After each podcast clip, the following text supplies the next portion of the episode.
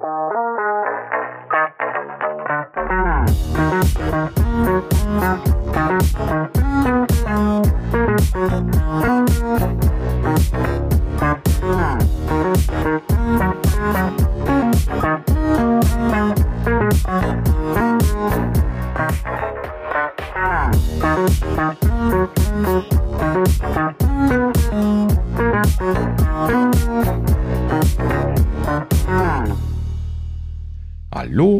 willkommen zur Folge 194 der Apfelnerds. Tada! Hallo zusammen. Guten Abend. Ja, Damit. sehr schön. Diese Woche auch wieder, wieder alleine. Ja, diesmal getauschte äh, Gesprächspartner. Ja, letztes Mal Sascha alleine, Thorsten verhindert. Diesmal andersrum. Sascha verhindert, Thorsten da. Sehr gut. Genau. Wunder. Wir wechseln uns ab. Super, passt doch. Wunderschön. Ja, aber ich glaube, du hast dir die, die bessere Folge ausgesucht. äh, ne? Denn es ist ja ein kleines bisschen was passiert am Freitag. ja, auf jeden Fall. Also endlich ist die Brille da, zumindest als ähm, vorbestellbares ähm, ja, Objekt. ja, richtig, genau. Ja, und in dem Sinne gibt es natürlich eine ganze Menge Dinge zu berichten. Das wollen wir uns dann natürlich jetzt mal, mal anschauen. Und zwar, ja, wie sollen wir da einsteigen? Am besten mit dem, mit dem Sprüchlein, was auf der Apple Homepage steht. Willkommen in der Ära des, äh, ja, ich bin mal gespannt, wie sie das ins Deutsche übersetzen, Spatial Computing. Ja. Ne? Das ist ja wie Spatial Audio, das haben sie ja eh schon verwendet. Äh, sie haben sich da jetzt einen, einen neuen Moniker einfallen lassen. Ähm, sie wollten natürlich nicht irgendwie äh, Virtual Reality oder sowas sagen, weil das ja ne, von den existierenden Anbietern da geprägt ist. Ja. Und äh, Metaverse oder Virtual Reality, das haben sie immer vermieden. Genau, ne, wie die diese Worte oder ja, diese Worte in den Mund zu nehmen. Ja. Ja, sie wollen natürlich ihre, ihre, ihre eigene Welt kreieren, natürlich. Ja. Naja, gut. Also, Spatial Computing, hab, als ich das gelesen habe, dachte ich mir, ja, ne, das für Apple-Verhältnisse noch okay. ja, hört sich doch gut an. Genau. Also ist, ist, ja, ist ja auch eine neue, äh, ein wenig eine neue Art ähm, der Interaktion mit, mit einem Computer. Ja. Von daher, ähm, ja, es könnte eine neue Ära werden, auf jeden Fall. Richtig. Und wir haben ja auch in der Vergangenheit schon immer orakelt und ja, darüber gesprochen. Also ich freue mich drauf, die mal zu probieren, sobald sie verfügbar ist in Deutschland. Und ähm, ja, schauen wir mal. Ja. Warten wir mal ab. Also ich habe natürlich auch äh, am Freitag direkt mal den Warenkorb gefüllt mhm. und diesen Bestellprozess durchgemacht. Leider liefern sie ja nicht nach Deutschland. ja, aber sie haben es erlaubt. Ne? dass man durchklicken kann. Ähm, ja, aber da, auf jeden Fall. Da kommen wir gleich nochmal drauf zurück, aber ähm, lass uns mal gerade, damit wir nichts vergessen, meiner Liste ja. nachgehen.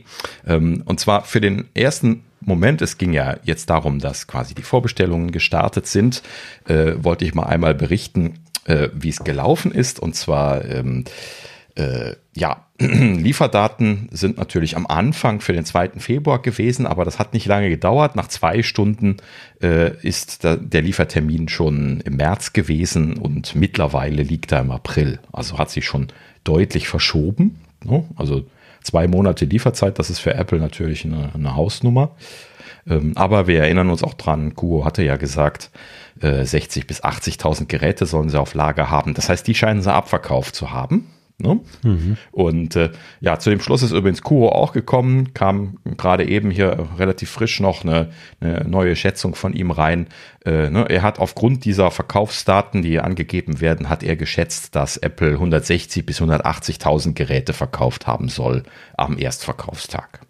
Das wäre das Doppelte der Einschätzung oder der das Doppelte ja, von der Lagerware. Lager. Also das, mhm. das wäre schon, ähm, wäre schon äh, deutlich mehr. Ja. Also, Genau.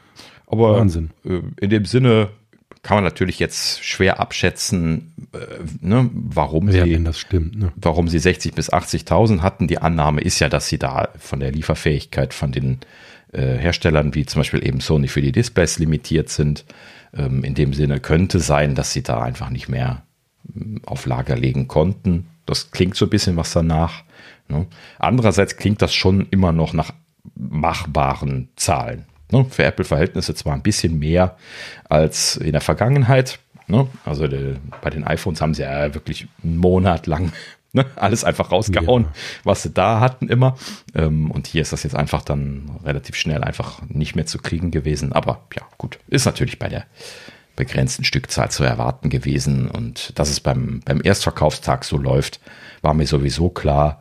Und ähm, ja, mehr oder weniger würde ich sagen, wenn ich jetzt 160 bis 180.000 lese, äh, ist gut gelaufen. ne? So. Ja, wenn da, also wenn, wenn das so die erste Welle war, ist die Frage, kommt danach noch was oder ja. War das jetzt wirklich äh, so der erste Schwung aus, aus den USA und ja, guter dabei bleibt es jetzt erstmal.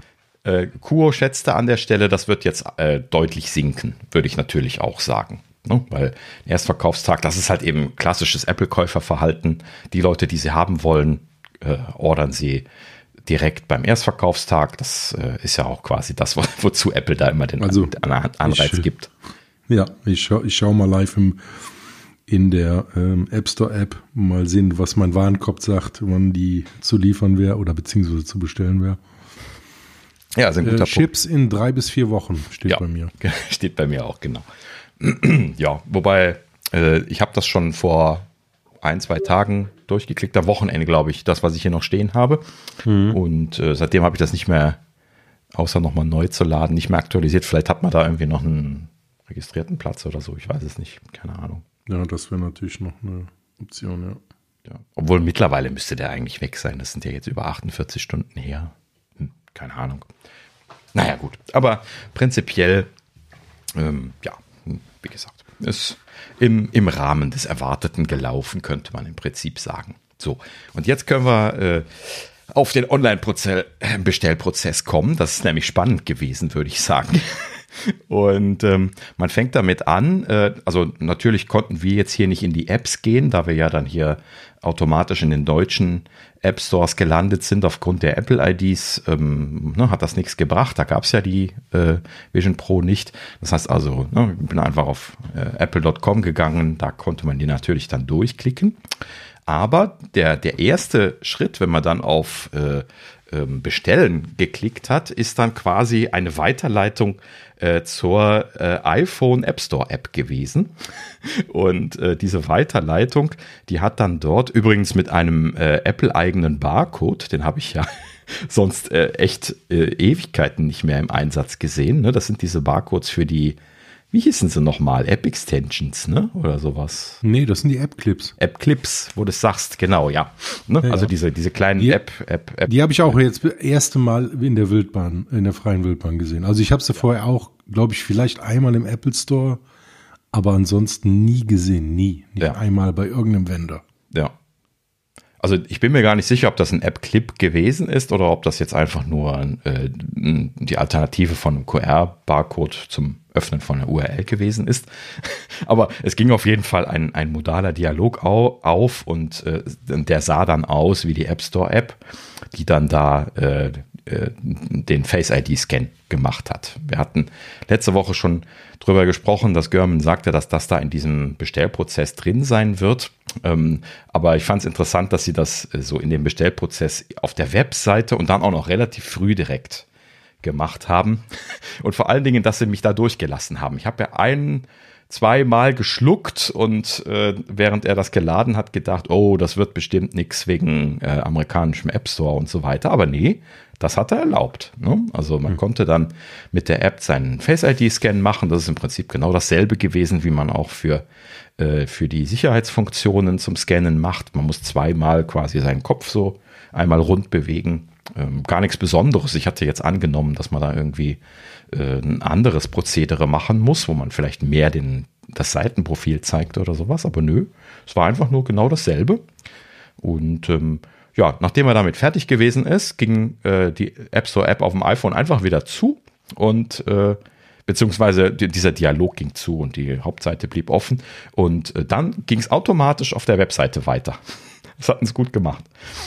Ja, und äh, letzten Endes hat er dann da automatisch die gescannten Sachen übernommen. bei, bei, mir kann man da zum Beispiel jetzt hier sehen, da hat er jetzt äh, das äh, Solo Knitband M mir hier konfiguriert. Das ist das, womit das standardmäßig kommt. Ne? Also in, in der Variante M. Ich weiß nicht, welche Varianten es gibt. Man durfte sie ja nicht auswählen. Aber M gibt's auf jeden Fall. Und ähm, das äh, Dual Loop Band M logischerweise dann auch ähm, und dann äh, äh den Leitziel, das ist ja dann das um die Augen, das hat bei mir hier die Bezeichnung 23W, was auch immer das dann konkret heißen soll. Äh, vielleicht sind das dann irgendwie äh, ja keine Ahnung Breiten und Höhen oder was was auch immer sie da für Varianten haben, die jetzt diese Zahlen und diese Buchstaben angeben. Ähm, ja, ich weiß nicht, was hast du gekriegt? Was meinst du? Die, die, die Werte für das Leitziel, das, das siehst du dann bei der, bei der Boah, Bestellung das mit ist oben. Eine gute drin. Frage. Warte mal, ich muss mal in den Warenkorb gehen. Mhm.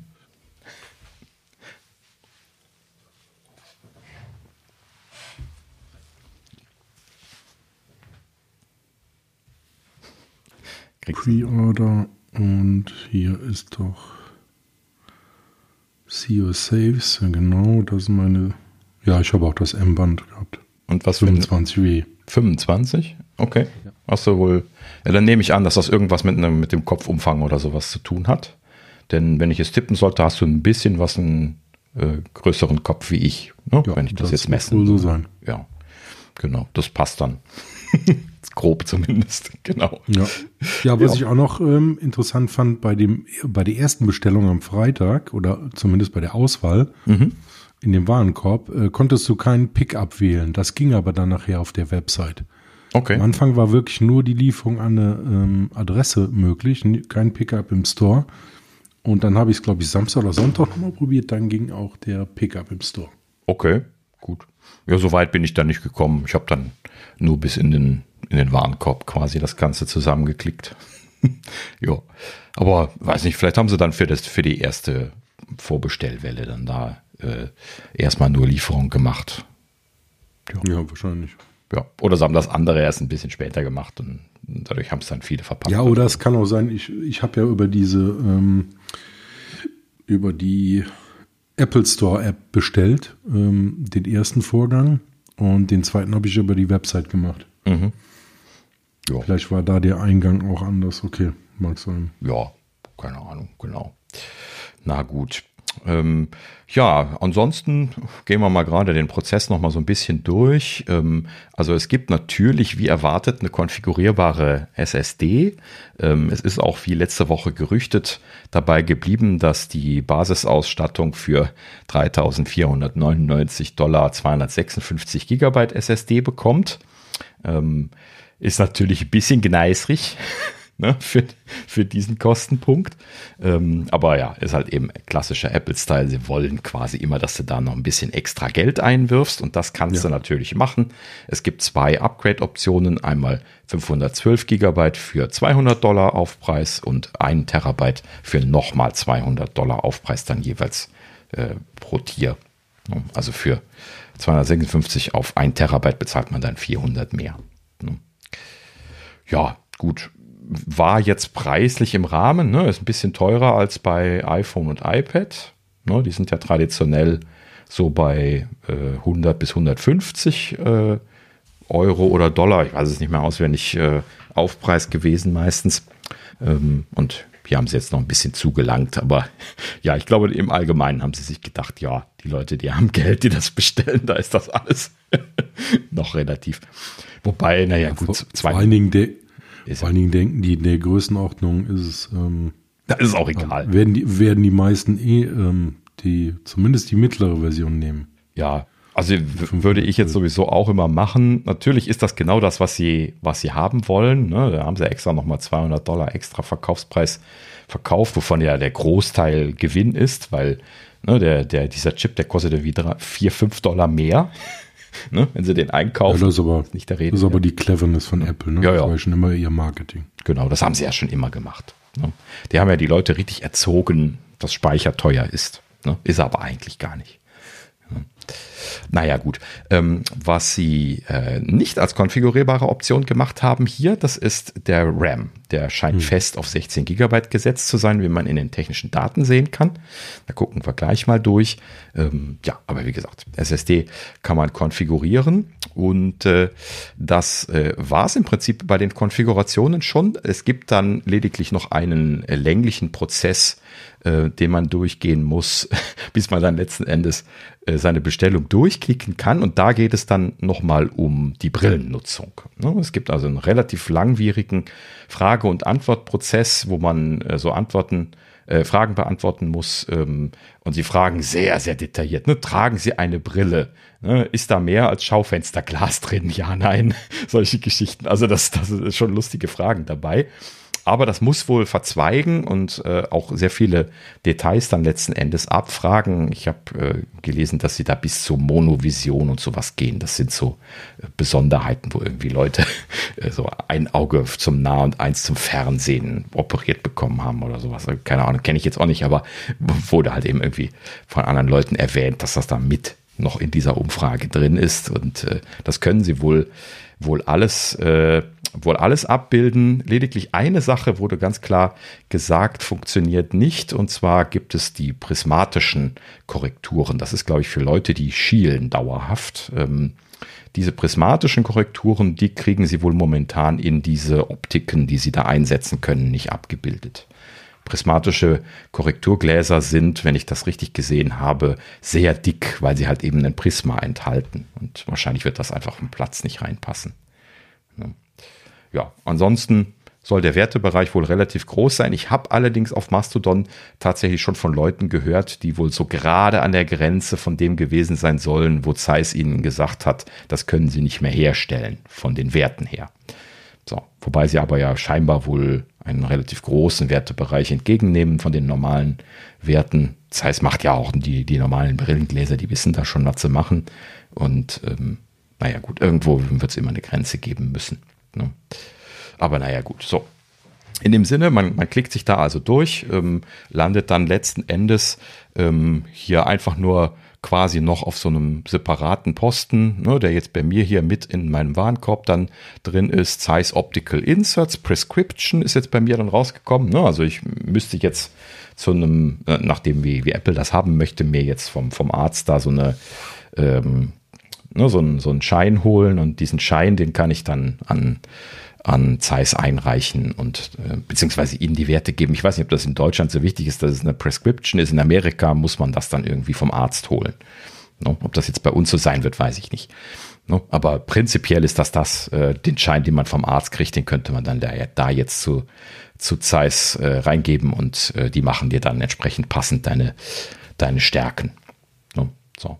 Klingt ja per se korrekt und ähm, ja, lustigerweise, ähm, also wenn ich sie mir so anschaue, das scheint Glas zu sein. Die sehen nämlich tatsächlich recht dick aus, wenn man sie sich so anschaut. Ne, diese Inserts. Ähm, müsst ihr euch mal auf den Bildern anschauen, wenn man sich das da durchklickt. Also die haben, das sind schon Brecher. Also die, äh, da werden sie bestimmt keinen Kunststoff nehmen. ne, was ich schon berichtet hatte, was ich hier wegen, wegen Gewicht und sowas bei der Brille natürlich mache. Aber äh, das ist ja jetzt keine Brille in, im, im klassischen Sinne. Deswegen sind vielleicht die Qualitäten von dem optischen Glas dann, dann besser, nehme ich mal an, ne? weil Kunststoff hat da immer Kompromisse.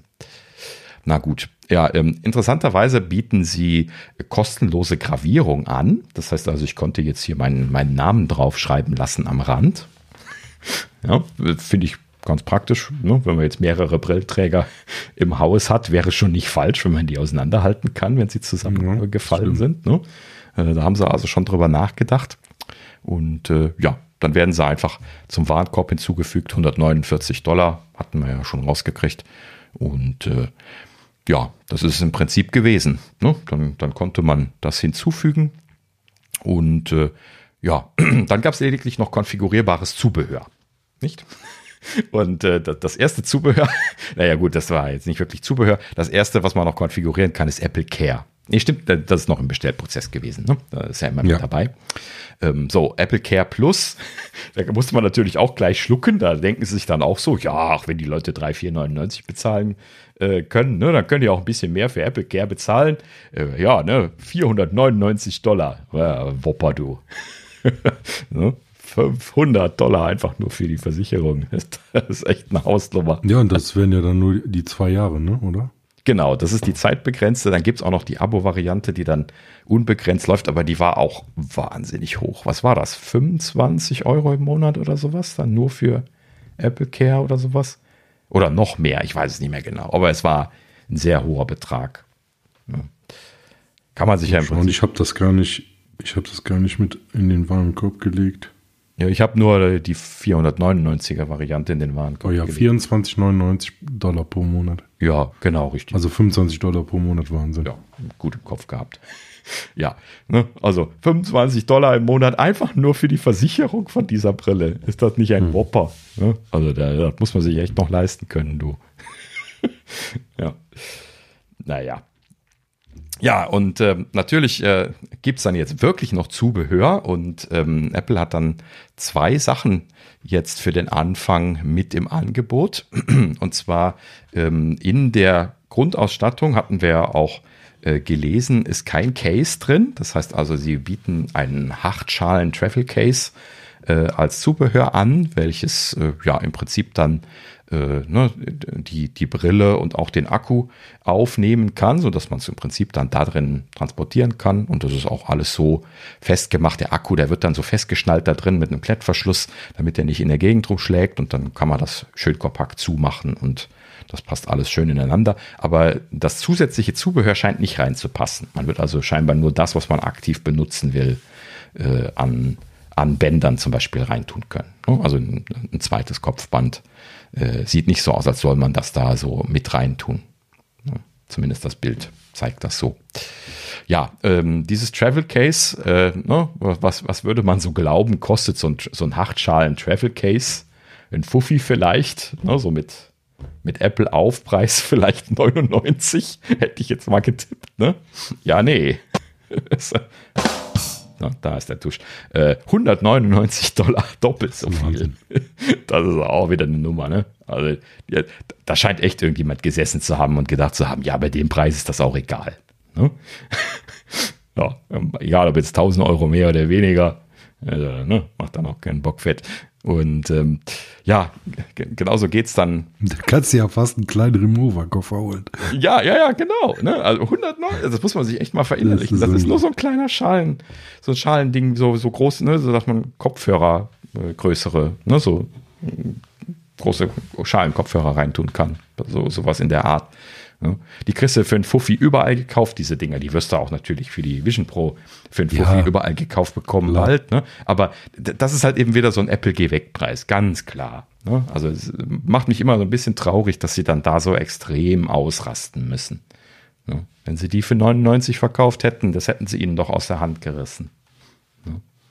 Ah, naja, gut. Ja, genauso natürlich die äh, Vision Pro Battery Ne? Kannst du auch eine neue äh, kaufen, ist dann quasi der Akkupack mit dem, mit dem Kabel dran, wobei man das ja nicht zur Laufzeit wechseln können wird. Deswegen äh, ne, ist es eigentlich nur als Ersatz sinnvoll. Aber äh, ja, kann man dann auch für 199 Dollar sich noch einen weiteren shoppen. Ähm, ist aber wahrscheinlich nervig, weil man muss halt eben wahrscheinlich die Vision Pro extra runterfahren, damit man das tauschen kann. Wir haben ja noch keine Berichte darüber gesehen, aber äh, es soll ja eben fest montiert sein und nicht Hotspot-fähig sein. Ist zumindest das Letzte, was wir gehört haben bisher. Okay. Aber das sieht doch so aus, als wenn da ein USB-C-Anschluss dran wäre an dem Akku. An dem Akku ist USB-C dran, genau. In der Packung Plus. ist auch ein 30 Watt Netzteil und ein normales C auf C-Kabel drin. Ähm, und damit kann man das Akkupack dann natürlich aufladen, beziehungsweise halt eben dann auch angesteckt dann im äh, äh, im, im, äh, im, im Leinbetrieb, also mit, mit Strom angeschlossen, quasi ja auch hm. äh, länger Na als gut, die Laufzeit. Kann man es trotzdem aufladen, während man arbeitet. Ja. Genau, nur halt eben das Hot Swapping, was natürlich ja, ja. wünschenswert wäre, äh, das ist nicht möglich. Ne? Ja, es sieht auch so aus, als wenn das Kabel da nicht, gar nicht rausgezogen werden kann ja, das, also am, an, am Headset selbst, da scheint so ein, so ein äh, Lock-Mechanismus zu sein, weil man da so einen gefüllten und einen ausgefüllten, also einen leeren und einen ausgefüllten Punkt an diesem kreisrunden Konnektor sieht. Also das scheint mal wohl so schnappend festmachen zu können. Das, das sieht so ein bisschen wie MagSafe aus. Ja, aber nicht so, dass man es abpoppen kann, verstehst du? Ne? Sondern das muss so, mhm. äh, so von der einen Position zur anderen geschnappt werden, damit es aufgeht. Also das ist bestimmt ganz klar so eine Schnappbewegung, damit das nicht einfach so abfällt. Ne? Hätte ich jetzt auch nicht gemacht bei der Brille, einfach so magnetisch und dann pop, fliegt das immer ab und alles ist aus. ne? Das wird wahrscheinlich nicht, äh, genau, das wird bestimmt der Fall sein. Ne? Ja, aber ich glaube nicht, dass das zu fest sitzt, weil ähm, sonst bleibst du irgendwo hängen und dann reißt du dir die gesamte Brille ab oder? Ja, das ist, glaube ich, auch nicht so optimal. Das kann ich dir jetzt auch nicht beantworten. In den Videos, die ich jetzt bisher gesehen habe, ist da nicht die Rede von. Ne? Im Gegenteil, das Akkupack wird da immer totgeschwiegen. Hm. ne? Ja, ist halt eben auch ein, äh, ein, nerviges Element von der, von dem System. Ne? Das hm. haben sie nicht unbedingt in den Vordergrund gehoben. Ähm, aber um hier gerade noch die Zubehörliste äh, abzuschließen, und zwar der letzte Woche gerüchtete Batteriehalter von Belkin, der ist tatsächlich auch noch dabei. Das heißt, äh, ne, wir hatten letzte Woche uns noch drüber, äh, drüber gewundert, ne, dass sie den nicht zumindest noch hätten beilegen können für die dreieinhalbtausend Dollar, diese, diese kassieren. Ne, so, so ein einfaches kleines Plastikteil, was man, äh, was man äh, an den Akku machen muss, um das dann an die Hose klemmen zu können, an den Gürtel. Ähm, das haben sie nicht dabei getan. Das hat jetzt Belkin gemacht, warum auch immer. Und dafür nehmen sie dann auch schlappe 49,95. Ne? Also auch das ist viel zu teuer. Das hätte dabei sein müssen, meiner Meinung nach. Ne? Ja, also gerade jetzt bei so einem System, wo man dann so einen schweren Akku hat. Man kann ja nicht davon ausgehen, dass die Leute das immer in die Hosentasche tun. Hm. Wobei jetzt auch die viele Leute gar keine Hosentaschen haben, wenn sie zu Hause sind. Entweder haben sie eine Jogginghose oder was weiß ich was an. Und äh, die, die, die Damen haben sowieso meistens nichts, wo sie dann so ein schweres Akkupack überhaupt reinstecken könnten äh, ne, weil meistens keine Taschen dran sind, meine ich jetzt. Ne? Und äh, ja, also in dem Sinne, sowas hätte ich jetzt einfach beigelegt. Das ist auch wieder so ein 3-Dollar-Teil. Ne? Ja. Naja. Vor allen Dingen auch bei dem Preis von dem Battery Pack. Also zweieinhalb ähm, Stunden Video-Playback ähm, schreiben sie auch in der Produktbeschreibung von, den, von der Batterie. Mhm, genau, und zwei Stunden normale Laufzeit. Richtig. Mhm. Ja. Ist äh, das geht schnell leer, du. Ja, ist interessant, wenn man drüber nachdenkt, dass das der M2-Prozessor ist ne? und die Macs ja dann doch deutlich mehr Laufzeit rausgekitzelt kriegen. Aber das ist natürlich dem, dem R1 geschuldet, nehme ich an. Ne? Der wird schon spürbar ja, Sensoren, ne? da sind ja eine ja. Menge Sensoren drin. Genau. Und, und dem, ich meine damit auch dem, dem alle, alles, was mit dem R1 zu tun hat, also die Sensoren und Kameras, die da mit dranhängen. Und äh, ja, genau in dem Sinne können wir auch, wo wir jetzt schon dran sind, mal einmal gerade durch die Spezifikationen gehen. Die haben wir ja bisher tatsächlich noch gar nicht gesehen gehabt. Ne? Ähm, Tech-Specs sind natürlich dementsprechend jetzt aufgeschlagen.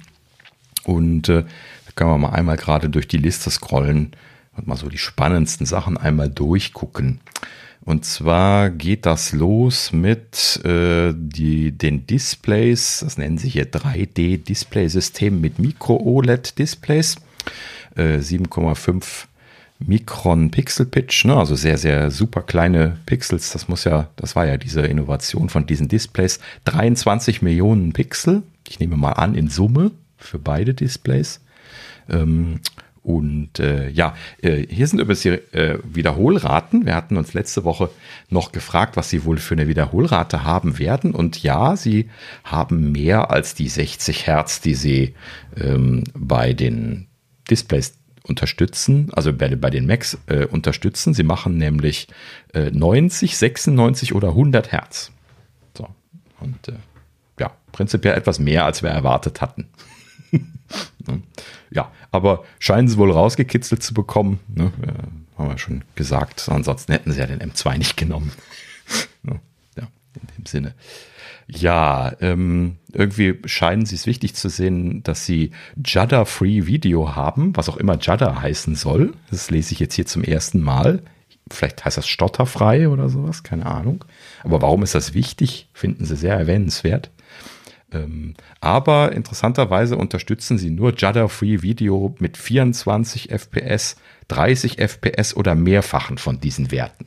So, das heißt also, äh, wenn du jetzt hier ähm, ne, PAL-kompatible 50 FPS aufnimmst, wie sie einem das ja hier in Deutschland zum Beispiel anbieten, dann äh, scheinen sie kein stotterfreies Video hinzubekommen. Da bin ich mal gespannt drauf. Was ja, das in der Praxis Video ist die Übersetzung. Ja, ja, genau, ne, ruckelfrei. Und äh, ja, da bin ich mal gespannt, warum das hier so steht und warum äh, das der Fall zu sein scheint. Ne, bin ich mal sehr gespannt, wie das mit 50 Hertz Content aussieht. Ja, das wird natürlich dann umso spannender, wenn es nach Europa kommt, aber umso interessanter, dass sie es jetzt hier draufstehen haben. naja, gut.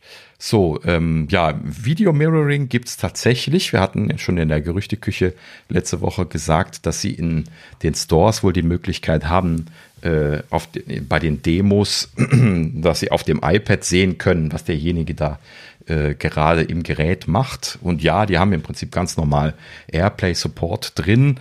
Ähm, da gab es ein bisschen was Irritation drüber, weil sie hier wohl am Anfang, als sie es veröffentlicht hatten, 1080p Airplay Mirroring Support stehen hatten und sie haben das ganz, ganz schnell im Anschluss irgendwie noch korrigiert auf 27p Airplay Mirroring. Warum auch immer.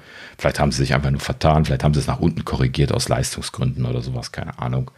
Aber äh, ja gut. Aber prinzipiell finde ich es äh, erwähnenswert, dass sie Mirroring drin haben. Das ist ja eine schöne Sache. Da kann man dann im Prinzip, äh, ne, wenn man jetzt irgendwie eine Demo machen will für jemanden ähm, oder irgendwie für die Arbeit oder sonst wofür, äh, kann man halt eben da einfach Airplay raushauen und das dann mit QuickTime aufnehmen oder so. Ne? Und dann ist man gut damit. Und ja, oder andere können äh, beobachten, wie du spielst. Ne? Ja, genau. Die Games, die du hast auf Apple TV Stream. Äh, Zum Beispiel für die Familie auf den großen witzig. Fernseher. die, die, die er sich keine, äh, keine Vision Pros leisten konnte. nee, genau.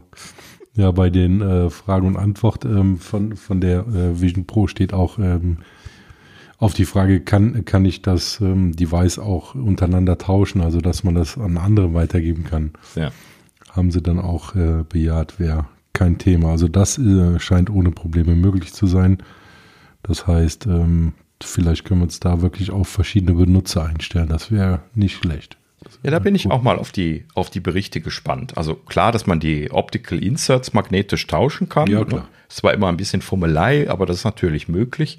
Die Frage ist dann natürlich, ob sie äh, Multi-User-Fähigkeit jetzt drin haben oder ob das dann alles über eine Apple-ID laufen muss, so wie wenn man iPhone oder iPad shared.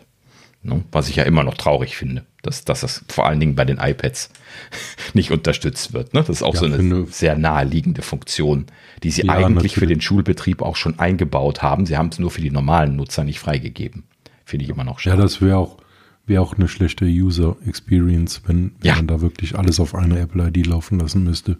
Ja, richtig. Also so könnte man ja überhaupt keine Spielstände oder so speichern, das wäre mhm. schlecht. Richtig. Ja, sind wir mal gespannt. Äh, haben sie hier aber nichts von geschrieben. Habe ich zumindest nichts gesehen. Na gut, ähm, ja gut, hier steht, ja, haben sie sogar nochmal ausdrücklich dabei geschrieben, dass man auch auf das Apple TV Mirror machen könnte, wenn man möchte. Aber natürlich iPhone, iPad und Mac auch. Interessant. Na gut, so, ja, dann äh, sind die Chips hier nochmal aufgezählt. Also es gibt hier wirklich den M2, wie wir auch letzte Woche da schon besprochen hatten, mit der, äh, also quasi die große Version von dem normalen M2 mit 8 Kern CPU und äh, äh, 10 Kern GPU. Äh, ne, es gibt ja noch diese abgespeckte Version mit weniger CPU und GPU und das hier ist quasi die große reguläre. So, ja, aber äh, immer fest 16 GB Speicher. Da haben sie sich scheinbar diese Konfigurierbarkeit gespart. Warum auch immer. Ja, und äh, der R1 ist ja natürlich auch aufgeführt und da, da steht interessanterweise 12 Millisekunden Photon zu Photon Latenz. Photon zu Photon soll wahrscheinlich bedeuten von Eingang bis Ausgang, ne? also von, von Kamerasensor bis Display, nehme ich mal an, wollen Sie damit sagen. Ne? Photon ist ja ein Lichtphoton ne? und das kriegt man bei den Kameras rein und bei den Displays raus. So kann ich mir das zumindest nur vorstellen. Und äh, hier steht dann noch ausdrücklich dabei 256 Gigabyte pro Sekunde Speicherbandbreite. Ne? Also das ist schon ein ordentlicher Whopper. Ne? Der, der M2, der liegt, glaube ich, bei, bei 100, ne? wenn ich es richtig in Erinnerung habe. Und äh, hier haben sie dann nochmal 256. Oh, vielleicht waren es aber auch 100 SSD IO beim M2. Oh, fragt mich nicht. ähm, muss ich da mal nachgucken. Äh, diese Zahlen sind einfach irgendwann alle nur noch groß. ähm, ja, gut. So.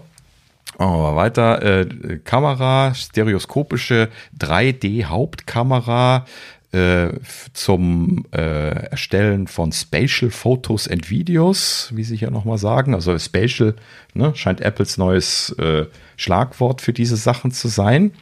Und äh, ja, im Prinzip äh, ist das also ein vergleichbares System wie das, was sie jetzt ja auch mit den neuen iPhones gemacht haben, wo sie die zwei Linsen verwenden, um dann ein stereoskopisches Bild zu machen. Und das scheint halt eben hier jetzt äh, auch fest verbaut zu sein, dass sie eine stereoskopische Kamera haben, ähm, 18 Millimeter Brennweite, also eher in, äh, auf der weiteren Seite ne? und äh, Blende 2 ähm, müsste man halt eben jetzt mal gucken, wie sie das wieder falsch gerechnet haben, ähm, wie das im Verhältnis zu anderen Sachen steht, aber haben sie hier so angegeben, Blende 2.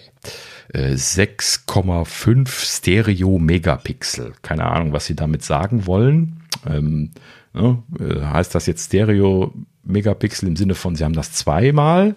Dann wäre das ja zwei 6 Megapixel Sensoren. Oder ist das in Summe 6,5 Megapixel? Dann wären es nur 3,25 Megapixel pro Sensor.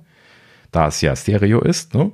äh, keine Ahnung, was sie da jetzt sagen wollen, haben sie hier nicht weiter ausgeführt. ich, ich, würde mal den Worst Case annehmen und annehmen, dass es 6,5 in Summe sind. Solange ich nichts anderes lerne.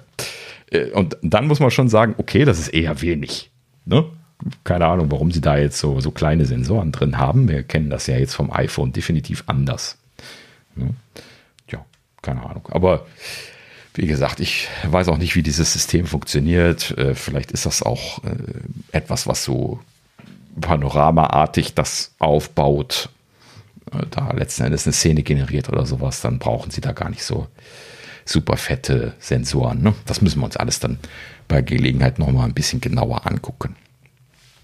Ja, dann haben sie hier äh, die Sensoren aufgeführt, ähm, also zwei High-Resolution Main Cameras steht hier nochmal, diese 6,5 Stereo-Megapixel, die wir gerade erwähnt haben, ähm, scheinen ihrer Meinung nach High Resolution zu sein.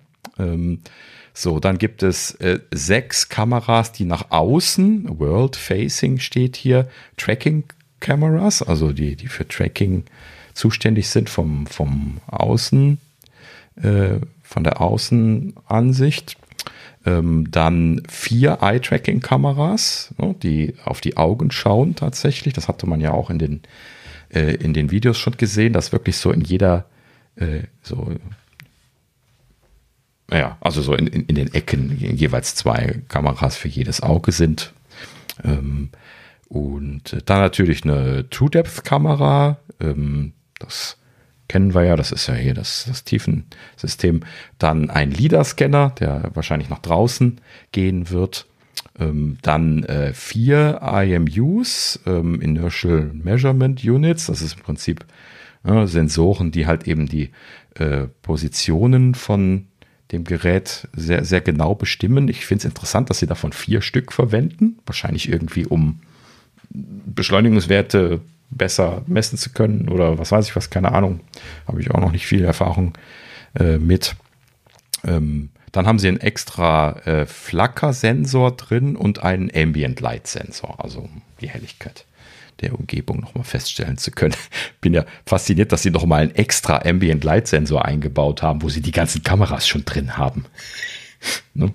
Klingt so ein kleines bisschen was überflüssig, aber na gut.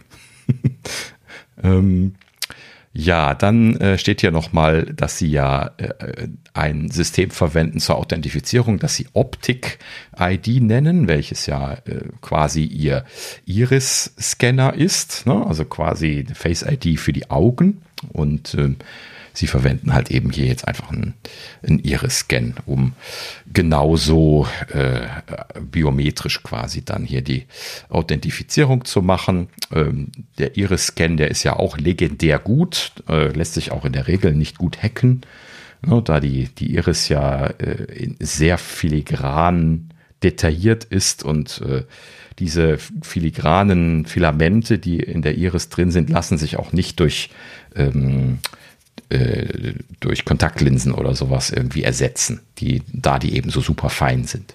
Ne? Deswegen äh, tatsächlich sehr fälschungssicheres System, wird ja in Hochsicherheitsbereichen tatsächlich sehr gerne eingesetzt.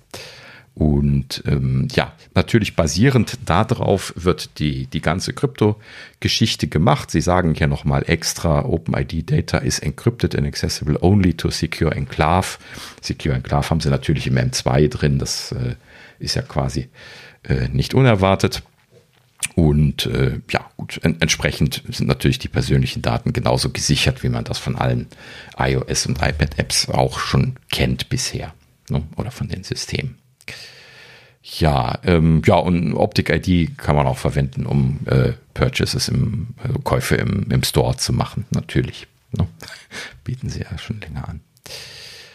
Gut, so, dann äh, kommt äh, Audiotechnologie. Ähm, hier sagen sie natürlich auch Spatial Audio with Dynamic Head Tracking.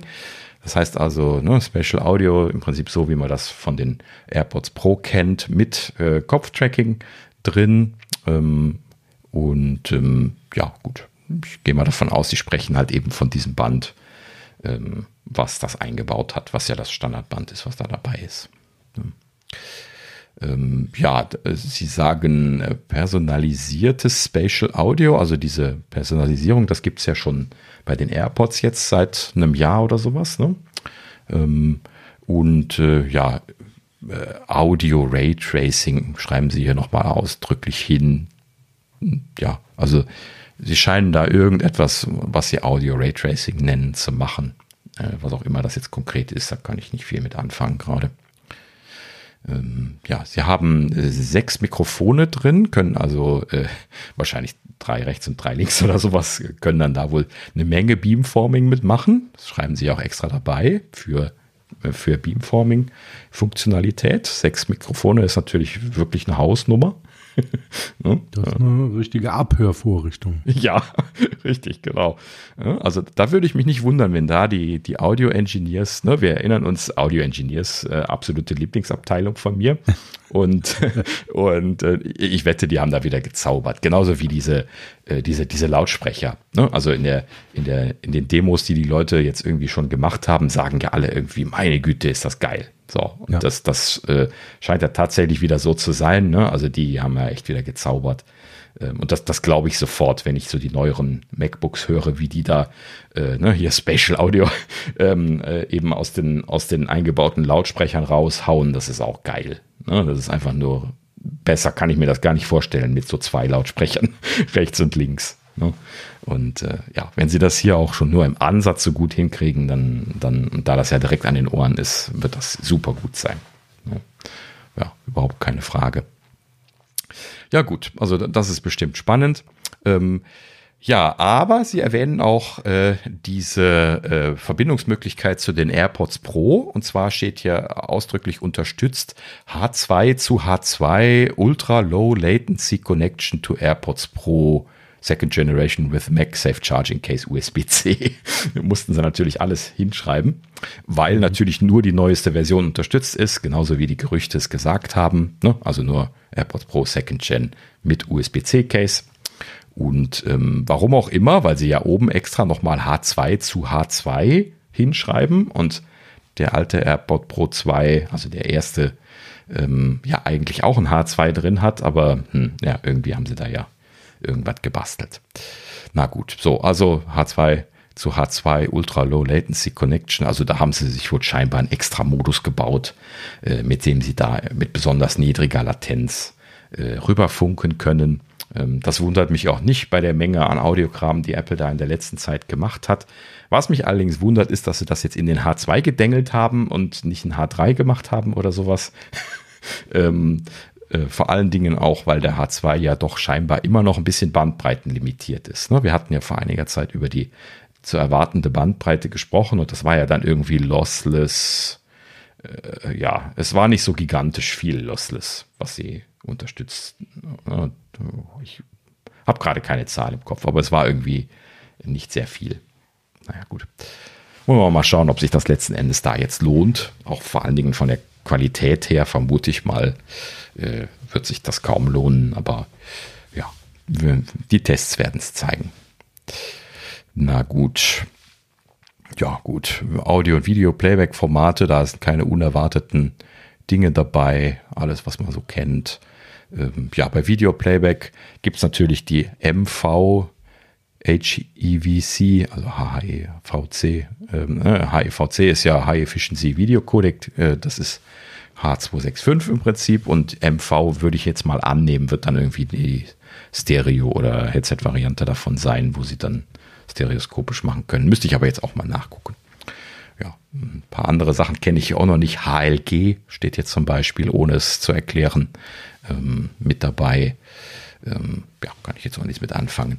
Ja, aber äh, sie unterstützen natürlich alles, was sie bisher in der Vergangenheit gemacht haben. Dolby Vision, HDR, äh, HDR10, ähm, HEVC, H264, alles mit dabei. Audio auch, AAC, MP3, Apple Lossless, äh, FLAC, Dolby Digital, Dolby Digital Plus, Dolby Atmos. Also alles, alles im erwarteten Bereich. Na gut, so, ja, Batterie hatten wir eben schon gesagt, ne? zwei Stunden allgemeine Nutzung, zweieinhalb äh, Stunden Video schauen. Ähm, sie schreiben aber extra dabei, Vision Pro kann benutzt werden, während sie auflädt. naja gut, ist vielleicht nicht falsch mal hinzuschreiben. Ähm, dann Connectivity hatten wir auch schon in der, äh, in der FCC-Meldung korrekt berichtet. Hier ist Wi-Fi 6 drin, ne, also 802.11ax äh, mit Support für 2,4 und 5 Gigahertz und äh, Bluetooth 5.3. Das ist das, was die aktuellen iPhones auch drin haben. Ja, gut.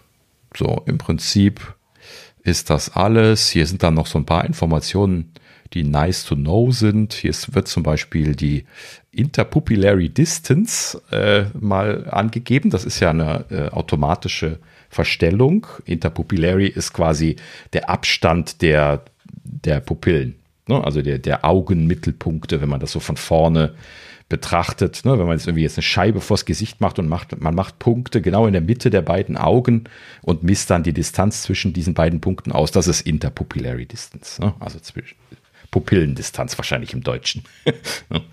ähm, so, und äh, das äh, Vision Pro System, das ist ja äh, automatisch verstellbar an der Stelle. Das ne, richtet sich automatisch auf diese Pupillenzentren aus und das kann sich verstellen von 51 bis 75 Millimeter. Ich habe jetzt leider keine Ahnung, was das für, für Grenzen sind, keine Erfahrungswerte. Äh, ob das jetzt auch für Kinder geeignet ist zum Beispiel, weiß ich nicht. Und ab welchem Alter, das wird man dann noch herausfinden müssen. Und äh, ob es nach oben da irgendwie auch eine Grenze gibt oder ob das quasi für alle Leute geeignet sein soll. Ja, muss man mal gucken. Wird wahrscheinlich den Großteil der Leute abbilden. Ne? Na gut. Ja, dann äh, das äh, Gerätegewicht sehen wir jetzt auch das erste Mal schwarz auf weiß hier. Und zwar sagen sie 600 bis 650 Gramm. Ich nehme mal an, abhängig von den Aufsätzen und Bändern. Äh, ne, es sind ja die zwei Bänder dabei. Die Aufsätze sind ja pro Person wahrscheinlich ein bisschen unterschiedlich. Deswegen haben sie da bestimmt so ein bisschen Varianz drin. Aber ja, 650 Gramm ist hier das erwartete Gewicht. Und äh, ja, das haben die ein oder anderen Leute, die ich jetzt irgendwie auf, auf YouTube schon gesehen habe. Hier iJustine hatte irgendwie zum Beispiel schon ein Video rausgehauen, wo sie erzählt hat, dass sie bei Apple da nochmal testen durfte, jetzt gerade frisch. Und die sagte zum Beispiel auch nochmal, also für ihren Geschmack ist das schon schwer meinte sie. Ne? Also genauso wie ich mir das gedacht habe, Leute, die da äh, zierlich sind, so wie sie, ne, der, da ist das natürlich ein spürbares Gewicht, wenn du das auf dem Kopf tragen musst. Ne? Ja. Und das hörte sich für, für mich dann auch so an. Also sie sagte dann ganz klar, muss man dann mal schauen, wie lange man damit arbeiten möchte. Genau das, was ich gesagt habe. Ja, ist auch die Frage, welches Band sie auf hatte, das weiß ich jetzt nicht. Ähm, hast du das gesehen, dieses, ja. dieses Überband, auch dieses Solo-Band oder? Ja, ich meine, sie hätte gesagt, ich bin mir gerade nicht ganz sicher, aber ich meine, sie hatte gesagt, dass sie nicht das auf hatte, was über den Kopf geht, was das ja nochmal entspannen müsste. Ich glaube, sie hat es extra erwähnt in diesem okay. Zusammenhang, dass sie das noch testen müsste. Wohlgemerkt, das war jetzt irgendwie ein Test bei Apple. Ne? Sie hat selber noch keine Demo-Unit gekriegt. Hm. Deswegen konnte sie dann auch nicht darauf eingehen, da in dem Video, sondern sie erzählte nur, dass sie das getestet hat. Ja. Also vom Gewicht her ist ähm, die Vision Pro ungefähr 100 Gramm schwerer als die Quest 3 von Meta. Mhm, okay. Also ein bisschen schwerer. Tja. Ja. Ich meine, gut, also die sieht natürlich auch sehr, ja, sehr ähm, wertig aus, ne? Mit dem, mhm. mit dem Aluminium drumherum und ähm, ja. Ja. Das ganze Inlay sah ja auch sehr, sehr gut designt aus und schauen wir mal. Ja. Aber klar, das wird sich im normalen Alltag dann ergeben, ob die wirklich ähm, ja, tragbar ist über den ganzen Tag. Ja, genau. Also ich würde mal die Vermutung aufstellen, dass es äh, sehr beanspruchend sein wird. Ne? Aber wie gesagt, warten wir es ab. Ähm, aber wenn man die Leute das schon so sagen hört, dann ist das wahrscheinlich schon so schwer. Ne? Also man, man wird wahrscheinlich relativ leicht schnell erkennen, ob man das schwer oder nicht schwer findet, wenn man sie mal aufhat. Na gut, schauen wir es uns an. Ja, ähm, so, dann äh, als letztes gibt's hier dann auf der, interessanterweise auch in der, auf der Textback-Seite dann noch eine Übersicht, äh, was jetzt wirklich in the box ist. So heißt das hier auch. so, und äh, neben der Vision Pro gibt es dann ähm, ja einmal das Leitziel, Leitziel Cushion. Das sind diese zwei Elemente, die zusammen das, äh, dieses Leitziel-Element ergeben. Ähm, dann gibt es dieses äh, Solo-Knit-Band. Das ist das, was man bei den Apple Marketing-Shots im Prinzip da immer sieht, was äh, hinter dem Kopf so etwas breiter aufgefächert und so gewellt aussieht, ähm, was natürlich da mit so einem Knopf eingestellt werden kann. Und ähm, ja, was äh, dieses hübschere äh, ist und äh, ja, also das ist das, was dabei ist. Und dann gibt es dann quasi als Zubehör, was man hinzufügen kann, dieses Loop Band, was man dann quasi so, äh, was dann über den Kopf geht, oben rum. Ne? Das, was Thorsten gerade meinte. Und äh, was man dann wohl zu diesem Band eben hinzufügen kann.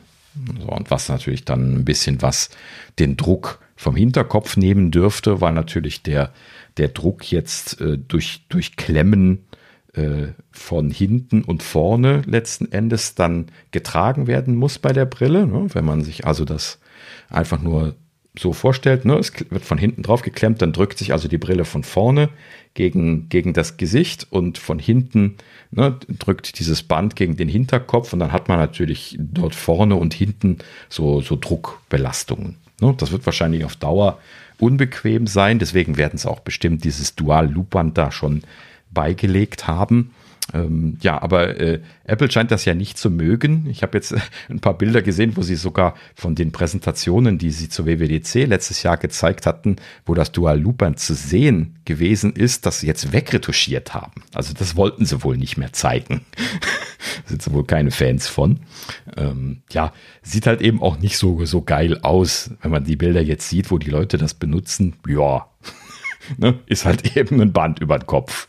Ja, kann man da nicht wirklich viel schöner machen, glaube ich. Äh, sieht halt eben immer ein bisschen komisch aus. Und äh, ja, natürlich gerade jetzt Leute dann irgendwie mit fancy Frisuren, die sehen dann immer gleich komisch aus. Ne? Ja, hat sich wahrscheinlich Apple Marketing entschieden, dass sie das nicht sehen wollen.